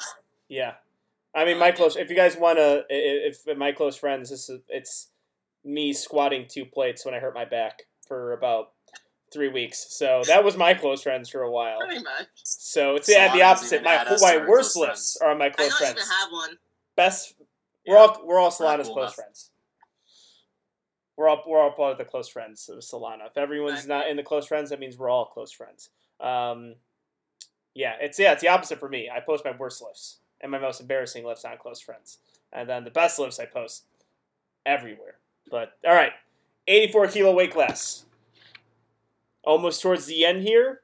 Um, What? Did you just skip seventy? oh, I did. I'm so sorry. I did. I'm so sorry. I got. I definitely got to edit that out. I got to mark that one. Wow. A 76 kilo No, weight don't class. edit it. Leave it. No, I'm not. I'm not leave leaving that one. there Screw you. legit. It's the battle that we get to see again that people are excited for. You just Okay. All right. Well, let's. Well, all right. 76 kilo weight class. We. I, mean, I. We have seen it though. We have seen it. Yes. We have seen it at Sheffield. Um. I think that day a lot of lifts. I mean, I, I think none of lifters wanted had the day that they wanted to have, and it kind of it deflated some things. That's what occasionally happens in powerlifting. It, it is reliant on the lifters hitting their lifts, but even in like with Sheffield and you know Carlina, Agatha, Jess not having the best meets of their life, you get lost in the whirlwind of Sheffield because of all the other performance that happened. This time we get to focus all of our attention on the 76s. So I think this is the time we get to see arguably the best matchup of IPF Worlds take place because they're juggernauts. They're in that perfect, I think, female weight class where every guy looks at them and they're like, "Holy shit, they are incredibly strong." And they and like any your typical gym goer is like, "Wait, what can Jess deadlift? What can Agatha bench? What can Carlina squat?" They were that's it, it's it it gets into uh it, it covers all the fields. Seventy six kilo weight class. I- I'll be I'll be honest. Maybe hot take. I felt like Sheffield kind of took some of the steam out of this being as tout of a matchup because I, I we, we, we kind of went into Sheffield like this is incredibly close, and I came out of it thinking I don't know if this this class is as close as I thought. I mean, we got to see if Agata can kind of come back, but Agata was pretty much out of the picture, and then Carlina seemed to be uh, pretty well clear, even on a bad day.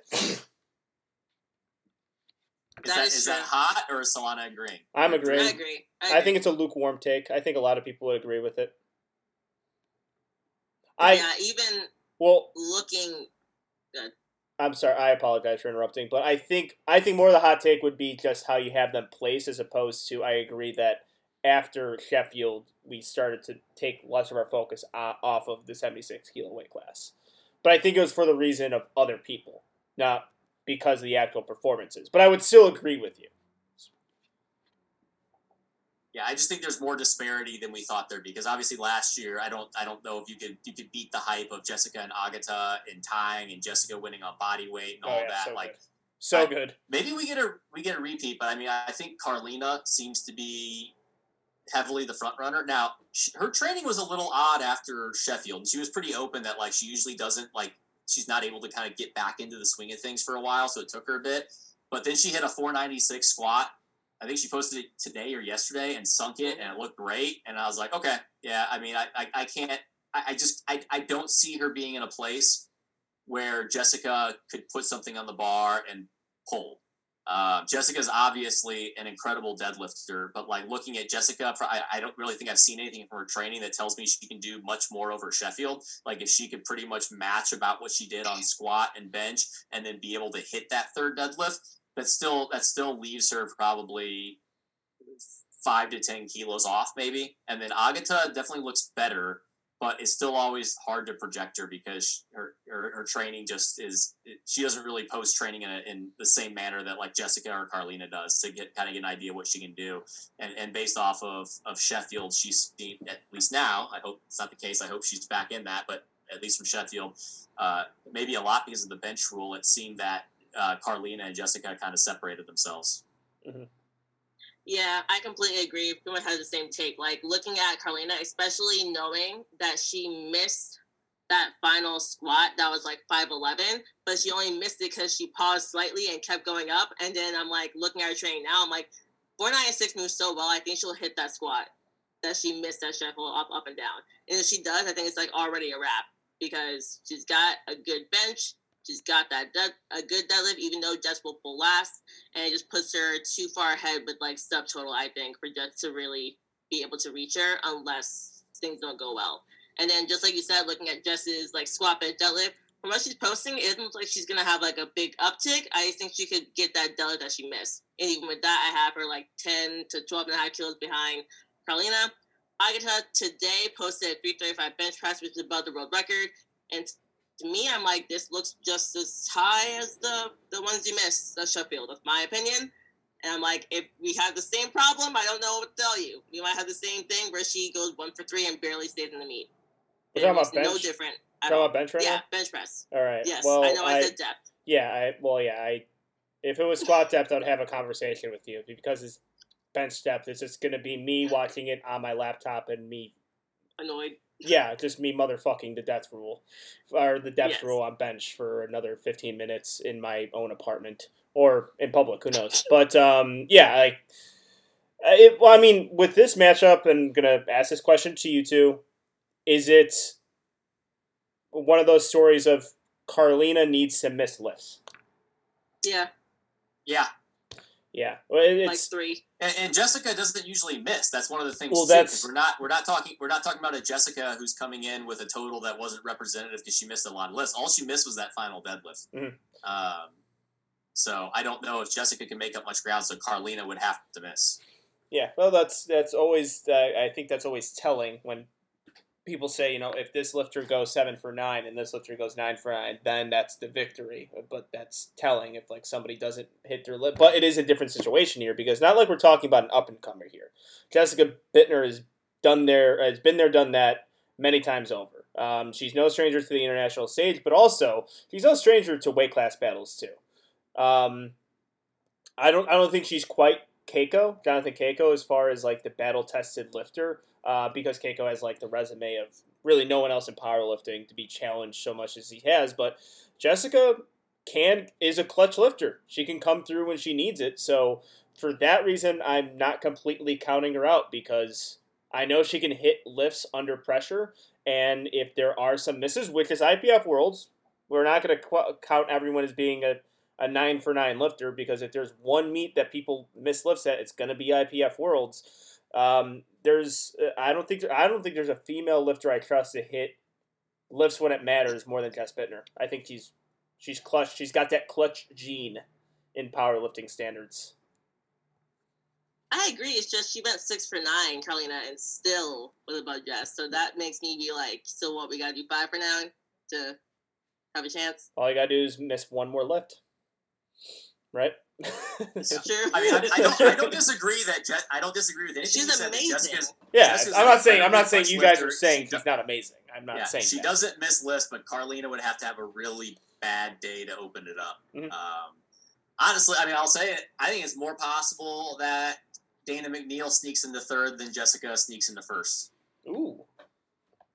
Yeah. Um, because we got to see. I, I I hope Agata brings back that level of strength, but like Solana said, some of those lifts are still the benches are still a little bit iffy. Dana's training looks like it's going really, really good, and if she hits the deadlift she's already been able to hit, it already puts her up to fourth in my standings, but it only puts her like five kilos behind Agata's Sheffield total. I, I I think that's Oh. a plausible scenario that Dana can move up there. I think That would she's be probably huge. in fourth, and I I think there could be a scenario where Dana gets second or third. I, I think that's an act. I think that's just as likely to happen. Yeah, that would be huge.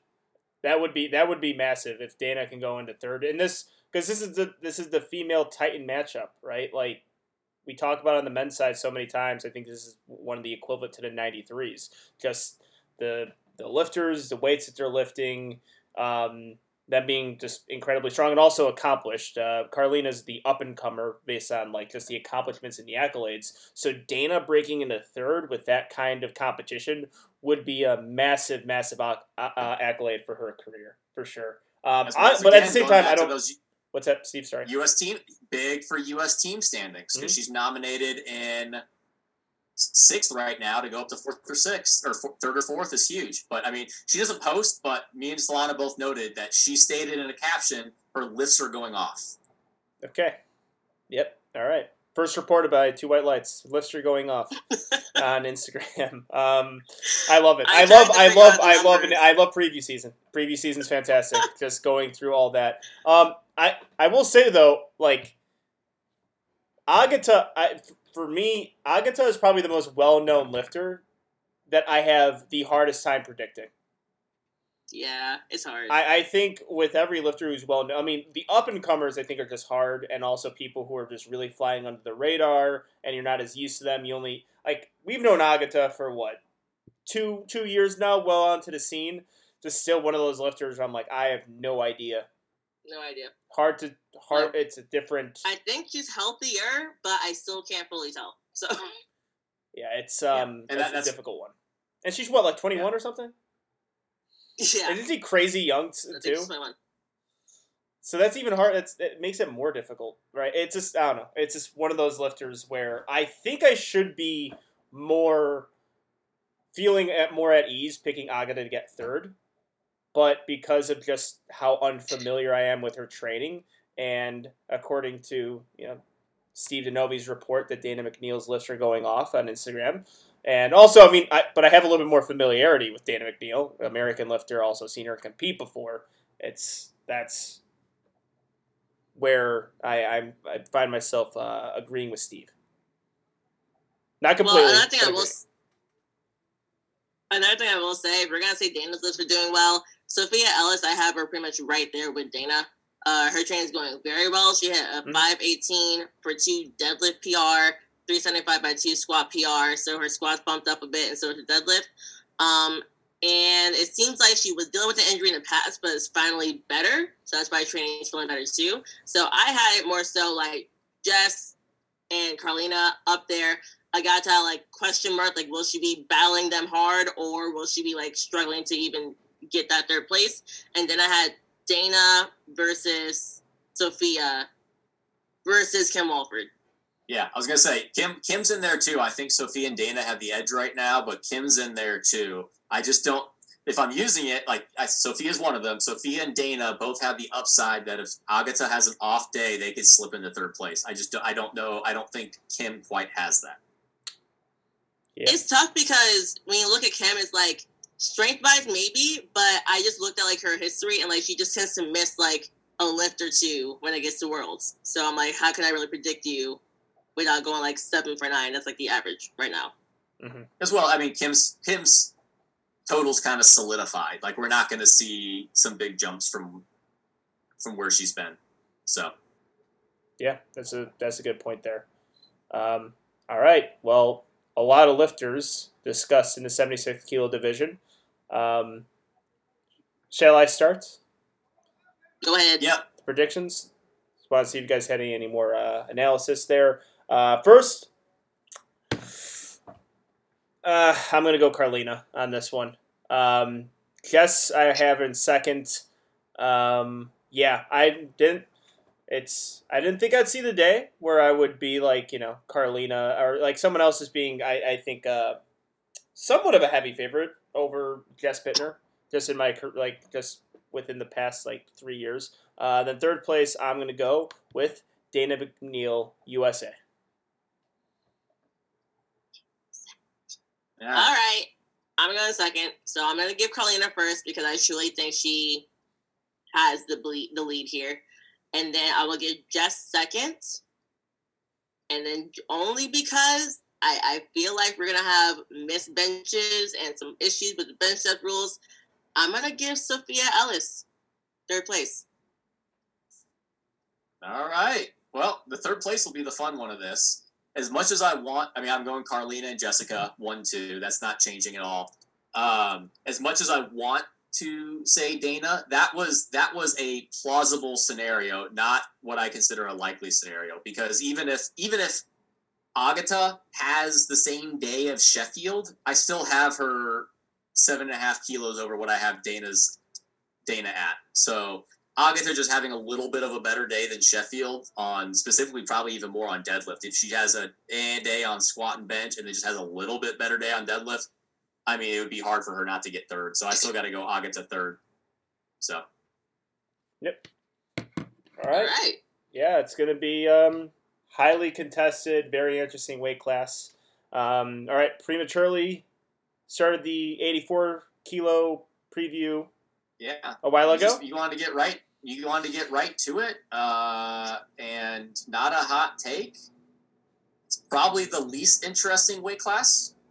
It, it arguably has the best female lifter in the world, but it's because of that, it's about the least competitive weight class because it's she's got a sixty kilo advantage.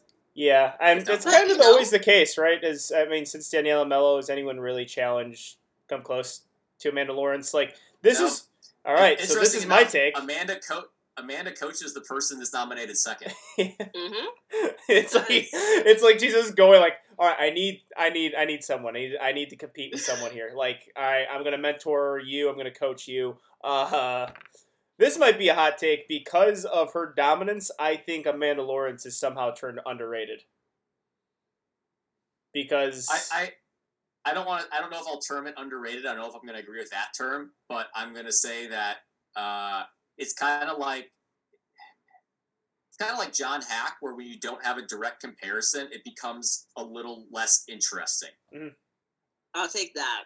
Yeah. Not underrated, but less interesting. What Amanda does- what- that's what turns my take hot. What Amanda does, what it, Amanda does is amazing. But when we, anytime we do, when we take someone's value or what they succeed, we directly compare it to someone of similar stature, and we don't have that anymore. Like you compare Jordan versus LeBron because they're similar. Like Amanda, we still just have Daniela. That's that's the last comparison we had, but now she's 30 kilos over Daniela, and the closest person to her is 60 to 70 kilos off. So it, it's hard because she doesn't have that that direct comparison. So sometimes she kind of gets a little bit overlooked in the sense because it, it's it's tough. Like I said, 84 kilo. Uh, I don't think too many people disagree. It's it's probably the least interesting class of the bunch. Yeah, and and uh, just to throw this in there, like because Amanda Lawrence, I'm gonna preface by saying arguably, but arguably the most impressive meet at Sheffield was Amanda Lawrence.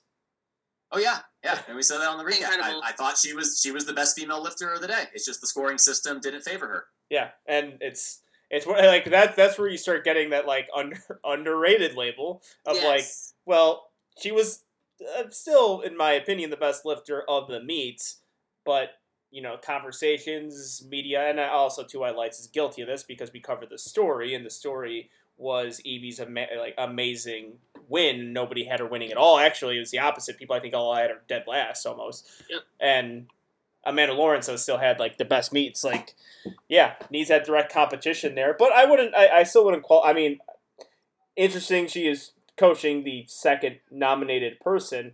Um, uh, but uh, there's great there's great lifters still that's included in the 84s. Yeah, and it, it's kind of tough to predict much because the next two people are pretty much. I mean, you got Kristen Thorhallsdottir, Thorhallsdottir, who's coached by Amanda, who's probably very solidly in second. Um, she doesn't post much, but the only notable thing that she posted that was a pretty big tell that she's going to have an uptick is she switched to sumo.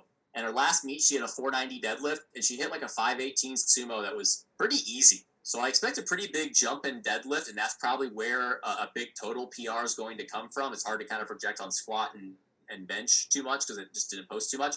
But that pretty much puts her in second. The, the interesting battles kind of with third because we got Ziana and Timmy Tope, both from Britain, I believe.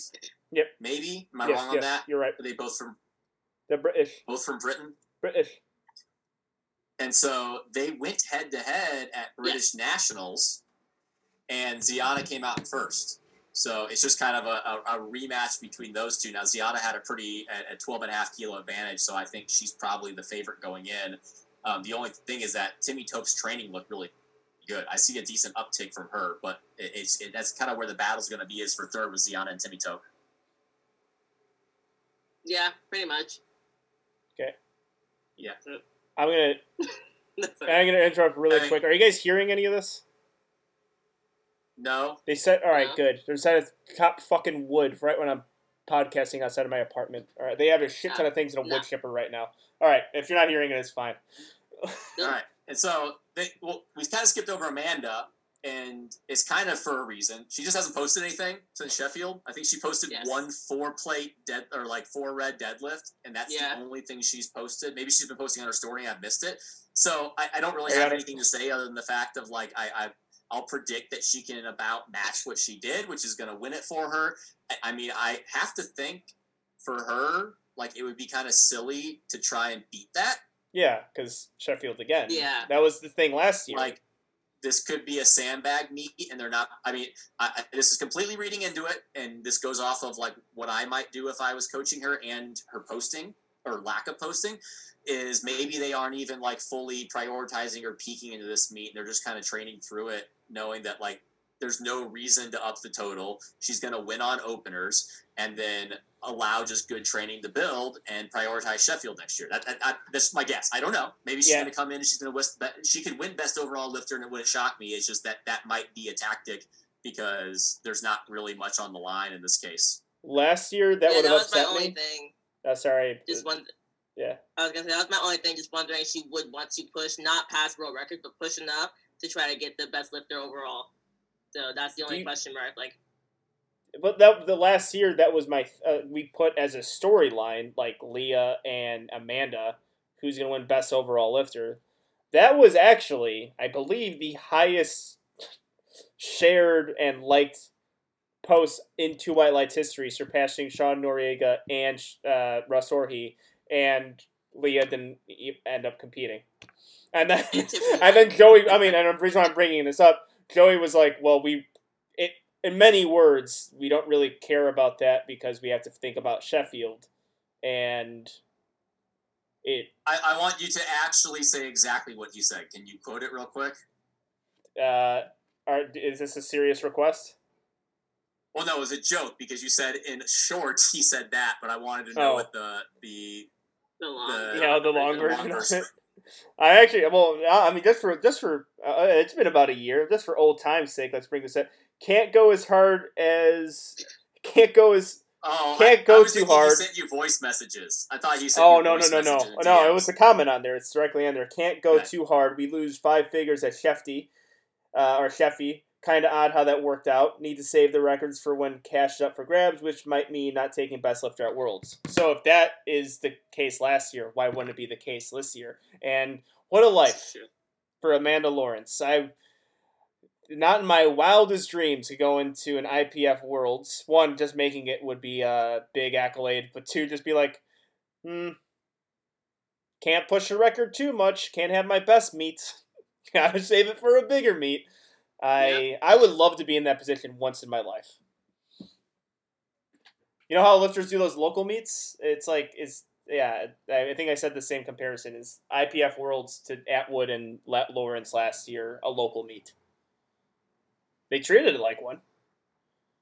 So, all right, want to do predictions? Yep. Yep.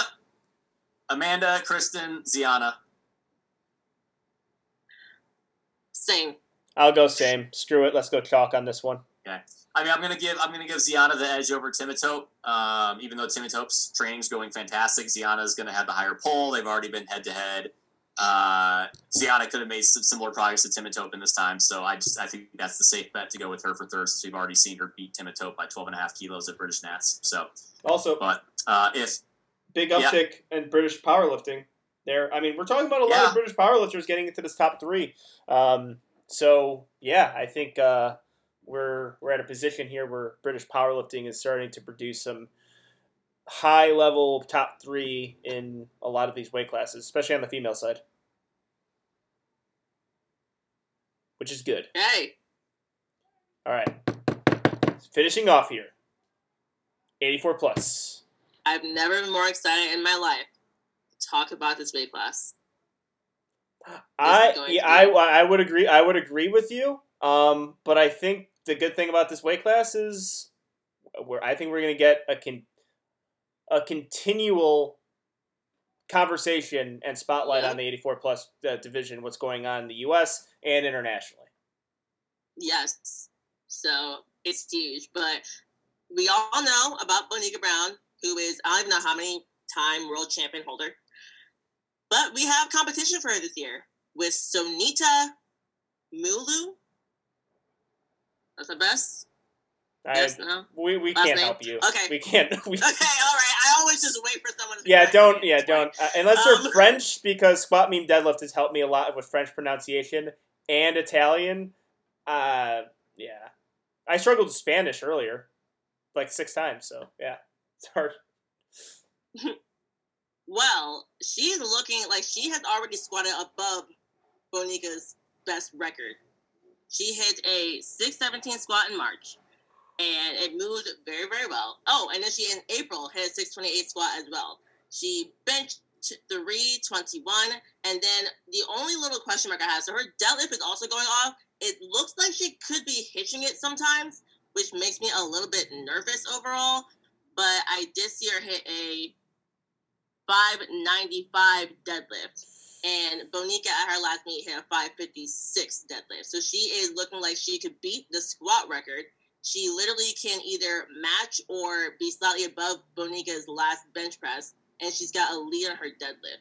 So she's actually looking like she could be the favorite for this weight class, which is a conversation we have not had about in IPF Worlds in a long time for 84 plus. Yeah. Not even for Well, and the 84. fact that- yeah, you in, in, Forever. domestically. and, and Brittany and then Brittany Schlater's in that picture too. I I don't Yes. think she's in the. I, I think she would need uh, Monica or Sunita to miss to be in the picture a bit more, which is possible because you talked about the biggest thing when I was going over Sunita's training is even at like lighter deadlifts that that lockout and that hitch is I, I don't know it's just it's kind of like it's kind of like Jesus last year going into IPF Worlds where we kind of said depending on the IPF judges they they may not like that um, I don't know about that lockout. But Bonica also has historically had issues on third deadlifts. She had basically the perfect Sheffield, but she's historically had some issues on her third deadlift as well. Um, and I wonder if Sunita pushes her, if, if Bonica is going to have that issue kind of arise back up, having to kind of push herself a bit more on that third. Yeah. Well, that's just kind. Uh, that's I think um, it's uh eighty four plus things, right? Like I think with the deadlift, you just see that more commonly where there's a ramp or a hitch. It's just that, and same thing with um, the heavyweight division males as well. Like it just it's one. It's arguably one of the hardest things for me to judge and to to put any sort of uh, you know analysis on it because I, I mean, at, at Sheffield too, it's like it was it was a debatable thing with Jesus's last poll, and you know they initially red lighted him. So um, I see that, but that can come into play. But it it with Sonita, it seems like that deadlift is well out in front of Bonica, and uh, that's we haven't seen uh, like any point where deadlift matters, and if you are that far ahead of someone on deadlift, then you, I think I think it does turn to your advantage where you're the favorite. Like we're talking about I even mean- lifts and then that deadlift at the end. yeah, that's not a hot take at all. And then um, I don't know how much you just talked about Brittany, but her last meet, she hit a 573 squat, 334 bench, 552 deadlift, but all of them looked kind of easy. Like she did not push her limit, it was not RPE 10. So I actually have her predicted at about 492 if she goes about five kilos ish above those numbers. And that puts her very close to what I have Bonica projected at, which is just me matching her Sheffield because we don't see her training ever. Um, and that was 1498. So I have a six pound difference there between Brittany Yeah, and Brittany, you noted this too, though. My only thing with Brittany, I, I agree. She had more in that squat. That deadlift didn't look hard, but I think that was about her max because she, I think that was her first meet in like two or three meets that she had hit more than one deadlift because of grip strength uh, or grip or whatever it may be, uh, and, and kind of how it gets stuck at lockout sometimes. So all three of them have some some question marks on deadlift. So I, I think we're likely going to see if you're going off a subtotal and projected forecast, I think we're going to go into deadlifts with some pretty crazy close numbers between these three, and then it's going to be who executes on deadlift. Um, but the craziest part, like uh, we've all alluded to, is that I think Sunita's the favorite. I think she is. Yeah, I, mean, I, I, don't- I, It's hard to it's it's weird to say. I don't know. It's it, that's a strange thing because it's like you have Yes. arguably the most decorated female lifter ever competing and then we see a person like we're going off of i mean still meet totals don't uh, so we're not just going simply based off gym totals but i think gym totals are carrying this conversation quite a bit. And it's like well she's the favorite based on what we've seen she can hit. I think it's because of the weight class too. I think it's because like you don't really have any other variables. You just go in and hit your hit your lifts. That's really it. You don't need a whole lot of other even though it's kind of a different world sometimes between you know the heavier weight divisions and the lighter weight divisions. Uh, it's it's uh it's an interesting it's an interesting statement. That's correct but the only thing that's holding you saying no you can't put someone as a favorite is because of the incredible amount of accolades um, bonica has. And even I'm on open powerlifting right now, looking at uh, when Sonita had been at IPF Worlds because this is her third time going to IPF Worlds actually, and she actually missed her second and third deadlift both times at IPF Worlds. well there you That's go also very telling. Yeah, that's precedent right there. I mean, it's it, it's she has a deadlift that I can I can go either way on. Like I personally wouldn't red light it, but we've seen it with Jesus before, where I'm like I personally wouldn't red light it, but I could see an IPF judge red lighting it. So that and that would be huge. And now if she goes one for three, that does take her out of consideration, but it it can happen. It's not one of those things where it's like, well, you're relying on something that is a uh, that is a low odds thing. I would say it's a it's if you're making a bet, I would say it's about almost even. Yeah, that someone's going to miss a lift, especially when you possibly have a history of up down or hitching or ramping. This is a tough one. It's tough. I mean, I think I made my decision just because when you historically miss two deadlifts, and Bonica's more historically missing the one deadlift, but never had a reason to not just go for it because why not? It makes me want to put Bonica first overall, but it's just the first time where she literally not only has one but two people who will be chasing her. Mm-hmm. she, she has that. She she's had that on the equipped side though. Yeah, she's like been especially like World Games when it's going off of the dots thing. Uh, but yeah, I, I yeah, I, I I'll I'll go first. I don't know if we're going. I don't think we have too much more to say. I've got Sunita first, Bonica second, and Brittany third. I I, I we, we kind of skipped a little bit. Uh, Amelie Merger. I mean, if, if Yeah. Brittany was to miss, I don't think Sunita and uh, Bonica are at risk of this. But if Brittany was to really struggle with deadlifts, uh, Amelie Merger starts to kind of come into the picture there too if she executes for that third spot. Yeah, I believe it's I, I believe it's Magier. Could be wrong. Magier. Magier.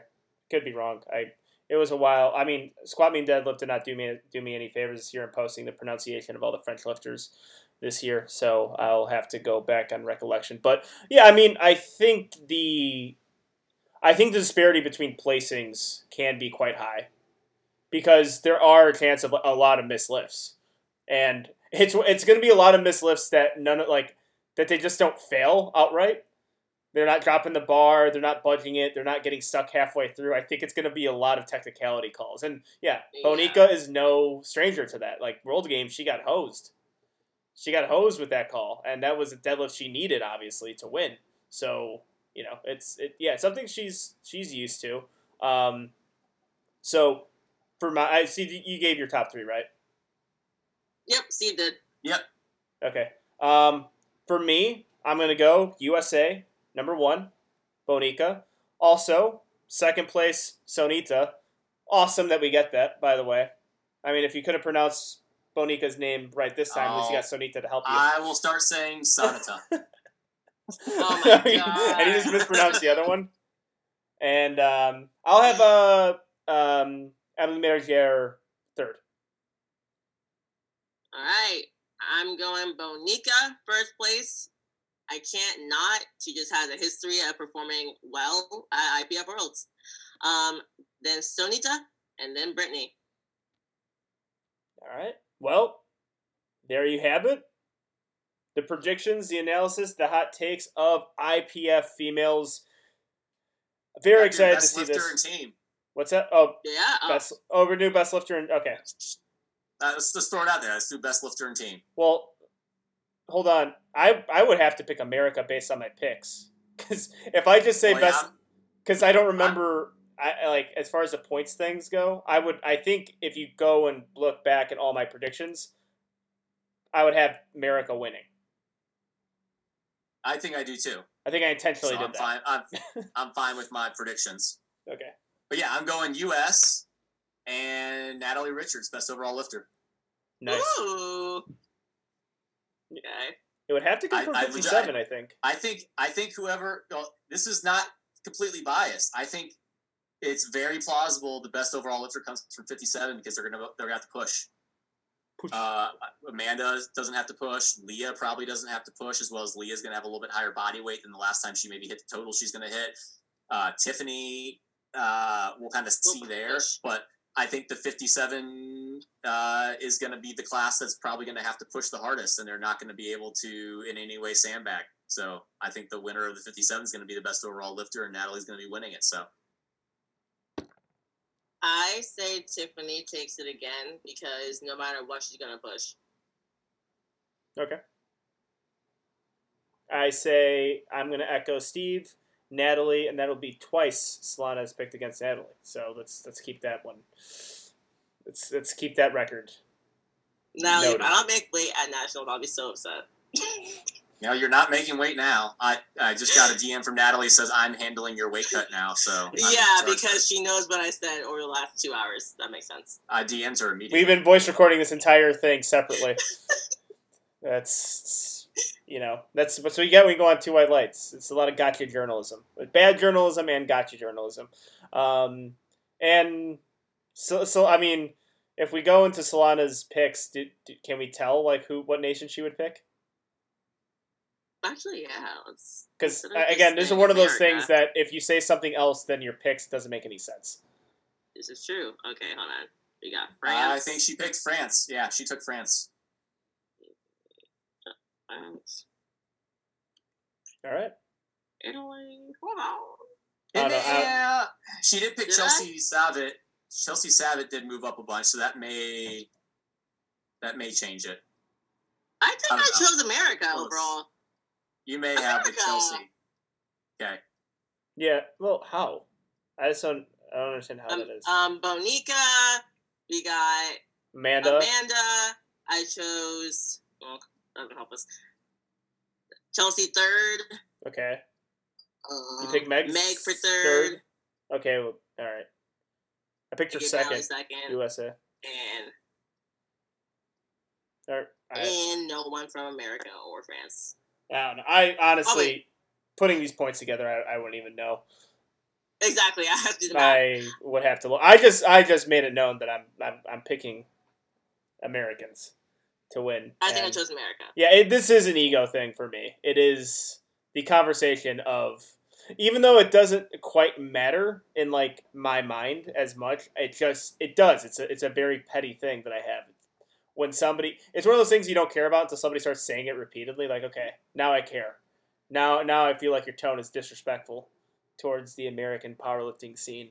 So yeah, uh, going to be exciting though. Very excited to see the females compete at IPF Worlds.